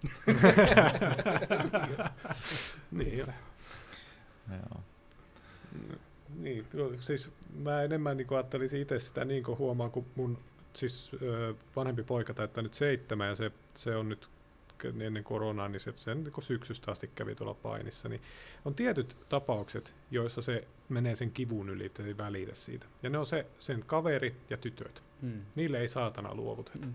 Ja mm. si, siinä niin, mä, en, sitä, mä en ole sitä opettanut sille, enkä mä sitä korosta sille, mutta se, että Mä mietin, että sama pätee itsellekin, se on sen verran pikkumainen, että samalla alkeiskurssilla olleella ei taputeta. Se on, se on niin, niin selvä joo, peli. Aivan. No. se perinteinen, että jos kaatuu pyörällä, niin nekaan katsotaan ihan kukaan nähnyt. Ai siis mulla on sellainen kunniallinen suoritus kerran, kun vein lapsia tota rattikelekalla ja tuli sellainen liukas niin kuin tota, tie ja meikä pyörähti. Ja mulla on lasinilkat, ne on kaikki pyörinyt ympäri. Ja siellä meidän koti sillä kadulla, niin aloin huutaa, ai saatana, vittu perkele! Lapset katsoo, että isi, mitä tapahtuu? Sitten mä, ei oikeastaan mitään. Illalla sulkapalloa pelaamaan. Joo. Kysyin lapsilta, että kattoko tuon naapuri? näki, näki. Että sitten kerro äitille mitään. no, joo. Mulla, mullahan niin helvetin monen lista asioita, mutta musta tuntuu, että me, me on niin menty näiden yli. Mulla on kaikenlaisia mörköaiheita ja muita. Mutta... Mörköaiheita? Niin, siis no voin mä kertoa tämän tarinan, koska tota, ö, lapset katsoo viikonloppuna pitkään telkkari aamulla. Siellä on joku sellainen vampyyrisarja, niin kuin, tota, sarja, jossa lauletaan semmoinen niin pätkä, että sun täytyy näyttää sun mörkösi ja arvosi maailmalle. Mä että aina, että mitä vittua, mm. mutta se on totta. Siis se, että, että, niin kuin, että kun mehän ei pidä olla mitään säyseitä otuksia meidän niin ihmistä, vaan me pitää olla vaarallisia. Oho. Siis se, me, mä tarkoitan, että meidän pitää tuolla kadulla olla mikään hengenvaarallinen uhka toisille, mutta se, että sä niinku oot niinku iskukykyinen ihminen älyllisesti ja mm. fyysisesti, niin se on vähän niin kuin se mörkö, mikä sun pitää virittää. Ja se saatana lastenlaulu keksi sen. On vähän siisti. Joo, Jordan Peterson tästä kirjoitteli sinne kirjassaan. Niin muuten onkin. Siinä oli sitä paljon, että niinku tavallaan, että sä et niinku voi tavallaan olla yhteisössä semmoinen niinku lammas, jos sä haluat, että sua kunnioitetaan ja sä haluat niinku edetä johonkin ja näin ja näin ja silleen, ja sitten niinku tämänhän voisi nyt kääntää ihan niinku väärin, että joku ajattelee, että pitää olla alfa, ei niinku näin, niinkään, mutta se, että niinku pitää, pitää niinku olla tavallaan semmoinen, niinku, että periaatteessa voisi olla seuraamuksia jos niin kuin jotakin niin kuin, tapahtuisi, että tämä, nyt, tämä on ehkä ihan väärä jakso, kun nyt puhutaan, ollaan puhuttu niin paljon kamppailusta, niin kuulostaa just, että pitää olla seuraamuksia, että jos joku sanoo sulle väärin, niin vedetään turpaa, vaan ei, ei todellakaan vaan niin se, että nyt niin uskallat sanoa vaikka jotakin ja Mm. uskallat olla eri mieltä ja näin ja näin, niin se on Mm. niin semmoinen yllättävänkin niin kuin, iso juttu, juttu niin sit siinä, että minkälainen, minkälaista asemasta löydät itse sitten niin jossakin vaiheessa elämää, että, että semmoinen, tuohan on juurikin sitä, että ei, niin kuin, meidän pitää vähän niin olla vaarallisia. Ja Et muutenkin, niin kuin, että sä voit olla elämässä tyytyväinen vaikka itses kanssa, niin Mm. mulla on niin kuin just näytön arvosi, niin mulla on yksi tärkeä arvo semmonen niin kuin, no ehkä se voisi kiteyttää rehellisyydeksi silleen, että jos on vaikka joku keskusteluaihe, missä mä oon ollut vaan hiljaa, vaikka mä oon ollut eri mieltä, mua kalvaa se niin kuin Mm. viikkokausi, että vit, miksi mä en sanonut siinä Mm. niin kuin Mm. vastaan tässä asiassa, että miksi mä olin hiljaa.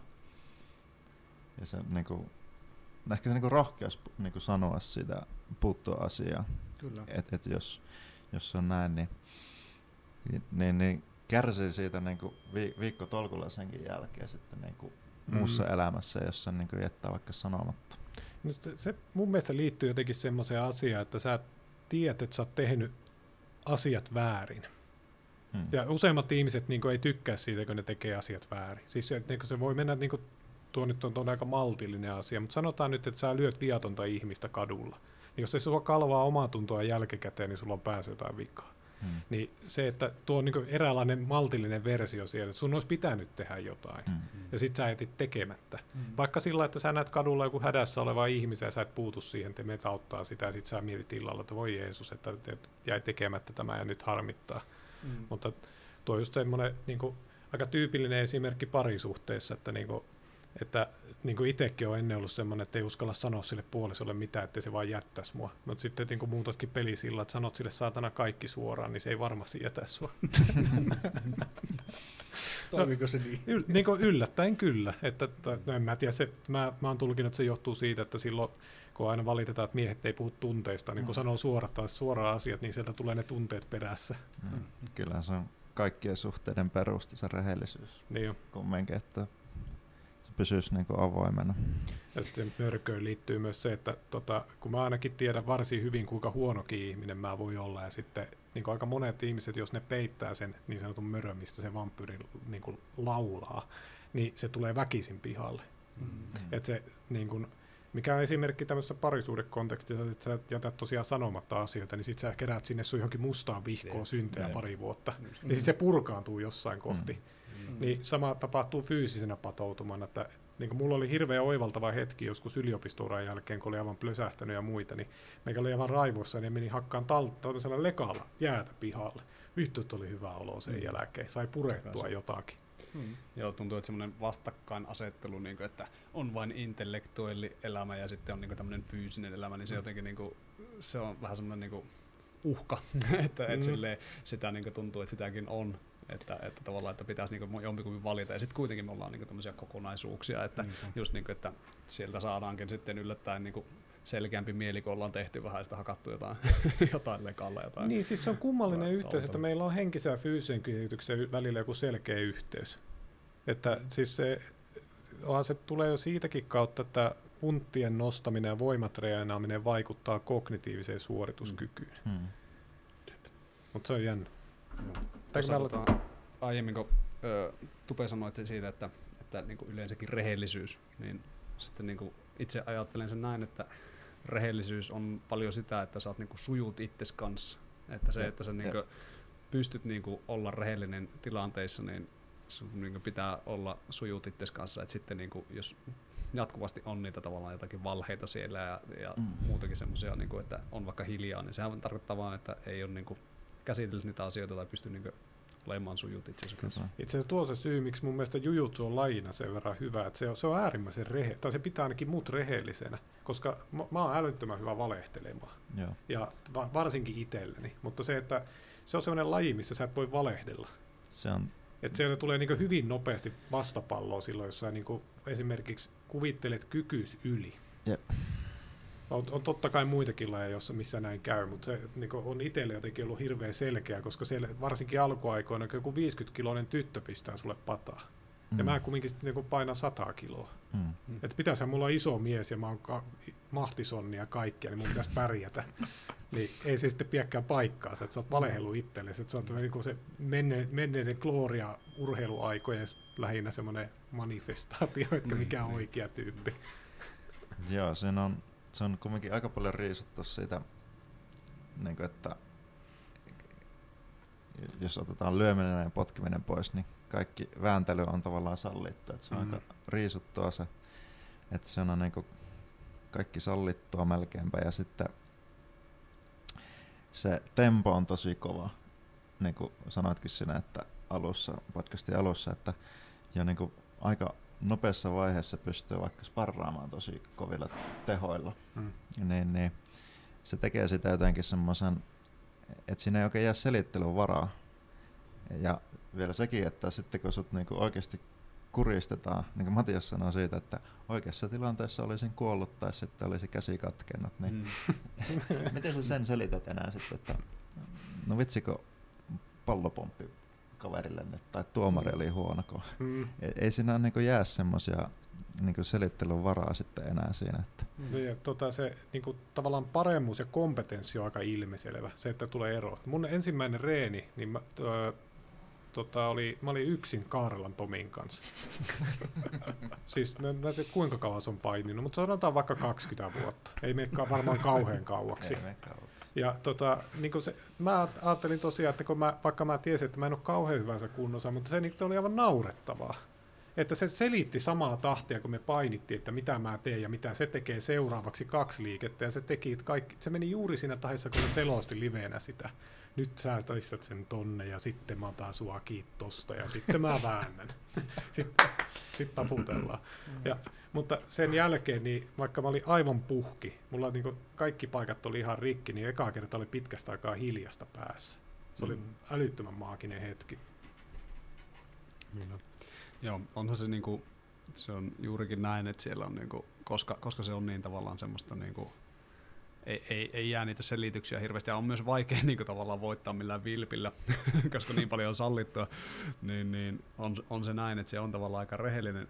Mutta sitten tässäkin pitää taas, mä en tiedä, musta tuntuu, että mä oon tämmöisen roolin tähän podcastiin, että mä aina sanon jotakin muuta, mutta, tota, mutta, mutta sitten myös, että tietyssä vaiheessa, kun oot vaikka parempi kuin 80 prosenttia porukasta kareenissa, niin sitten se palaa takaisin, sitten se voit taas alkaa selittelemään ja sitten se voit niinku löytää niitä kaikkia semmoisia, niinku, että alkaa valehtelemaan itsellesi, että jos et sä niinku tietoisesti meet testaamaan tai, tai meet testaamaan itseäsi niinku parempia vastaajana, mm. että se voi olla, että sä alat hengailemaan semmoisessa, niinku, että ihan valikoit niitä, kenen kanssa sä vaikka sparrailet, ja sitten sä otat mm. aina semmoisia selkeästi itse huonompia, ja alat niinku taas maalaille niitä omia maisemia. Niin, painit lasten kanssa mm. vaan, niin helppo niin, niin, niin, että, niin. että, kyllä siinä niinku taas sitten jossakin vaiheessa pyörähtää taas ympäri, että sitten kun tarpeeksi on sua niinku, tai kun sä oot päässyt tietylle tasolle, että ei enää ole niin montaa semmoista, joka pääsee muistuttaa sua siitä todellisuudesta, niin sitten saattaa, saattaa niin siis se, riskikin kasvaa. Niin on totta kai, että niin kuin, tiettyjä ihmisiä ei voi auttaa, että ne niin kuin, niin kuin vaikka rehellisyydessä ja valehtelukysymyksessä, mm. mutta minkä takia mä tätä niin jujutsua ylistän, että siellä on muutama rakenteellinen seikka, mikä tekee sitä poikkeuksellisia sen rehellisyyden suhteen.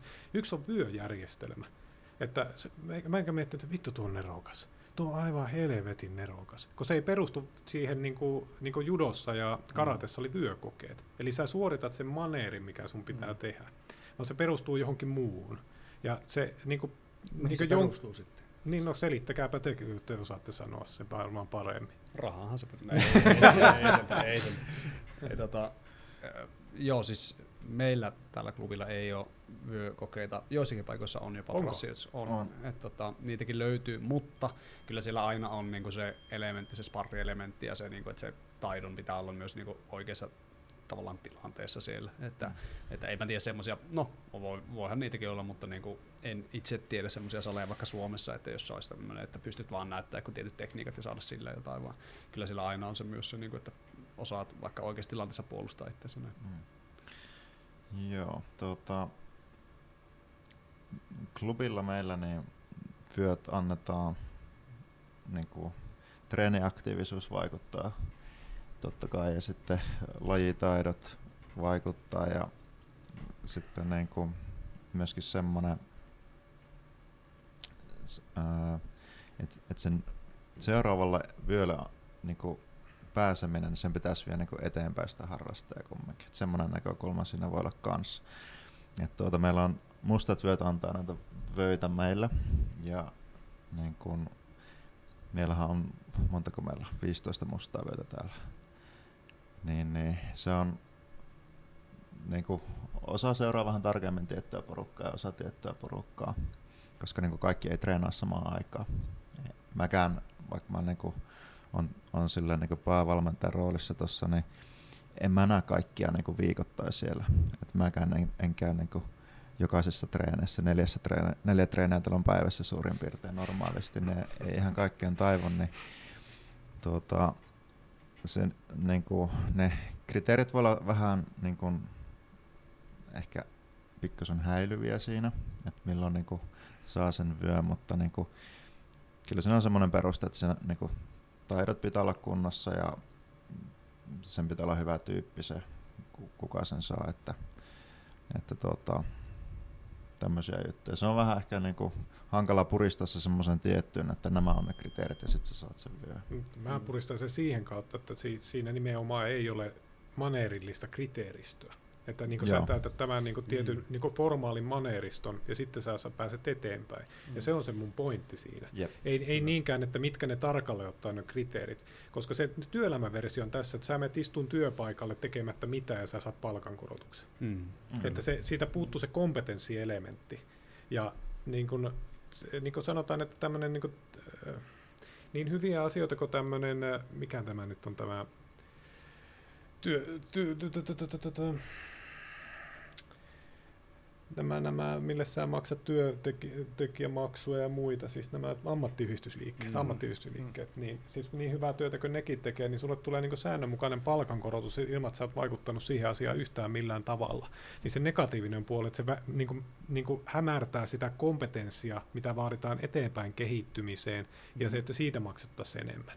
Ja sehän näkee, niin kuin sanotaan, huippujohtajienkin palkassa, että, se, että ei se välttämättä perustu mihinkään siihen, että kuin hyvin se osaa itse tehdä asioita. Että johtajille vaan maksaa vuosi kerrallaan enemmän ja enemmän ja enemmän. Mm. Niin se, että se, miksi mä puhuttelen sitä, niin kuin, että se on hieno versio mikrokosmoksesta, kun ihmisyyden pitäisi toimia tuolla tavalla, että kompetenssia palkitaan. Mm. Eikä si, niin kuin tavallaan si, siihen, että sä nyt satuit täyttää formaalin kriteeristön. Mm. Koska yliopistoistakin pääsee tällä hetkellä porukkaa niin läpi sillä, että ne on tehnyt vaan sen formaalin kriteeristön. Ja vaan siksi, koska se tutkintorakenteet ja rahoitusmallit mm. on sellaiset, että ne saa rahaa siitä, että ihmiset valmistuu. Mm. Niin mihin se, mihin se niin kuin johtaa? Niin se, se on juuri se, että niin kuin yksi piirre, mikä niin kuin, no tässä nyt tapauksessa puhutaan jujutsusta, mutta se varmaan kamppailulessa muutenkin niin kuin, no, niin kuin anta, annettavaa muualle elämään, tämmöisellä metatasolla. Mm.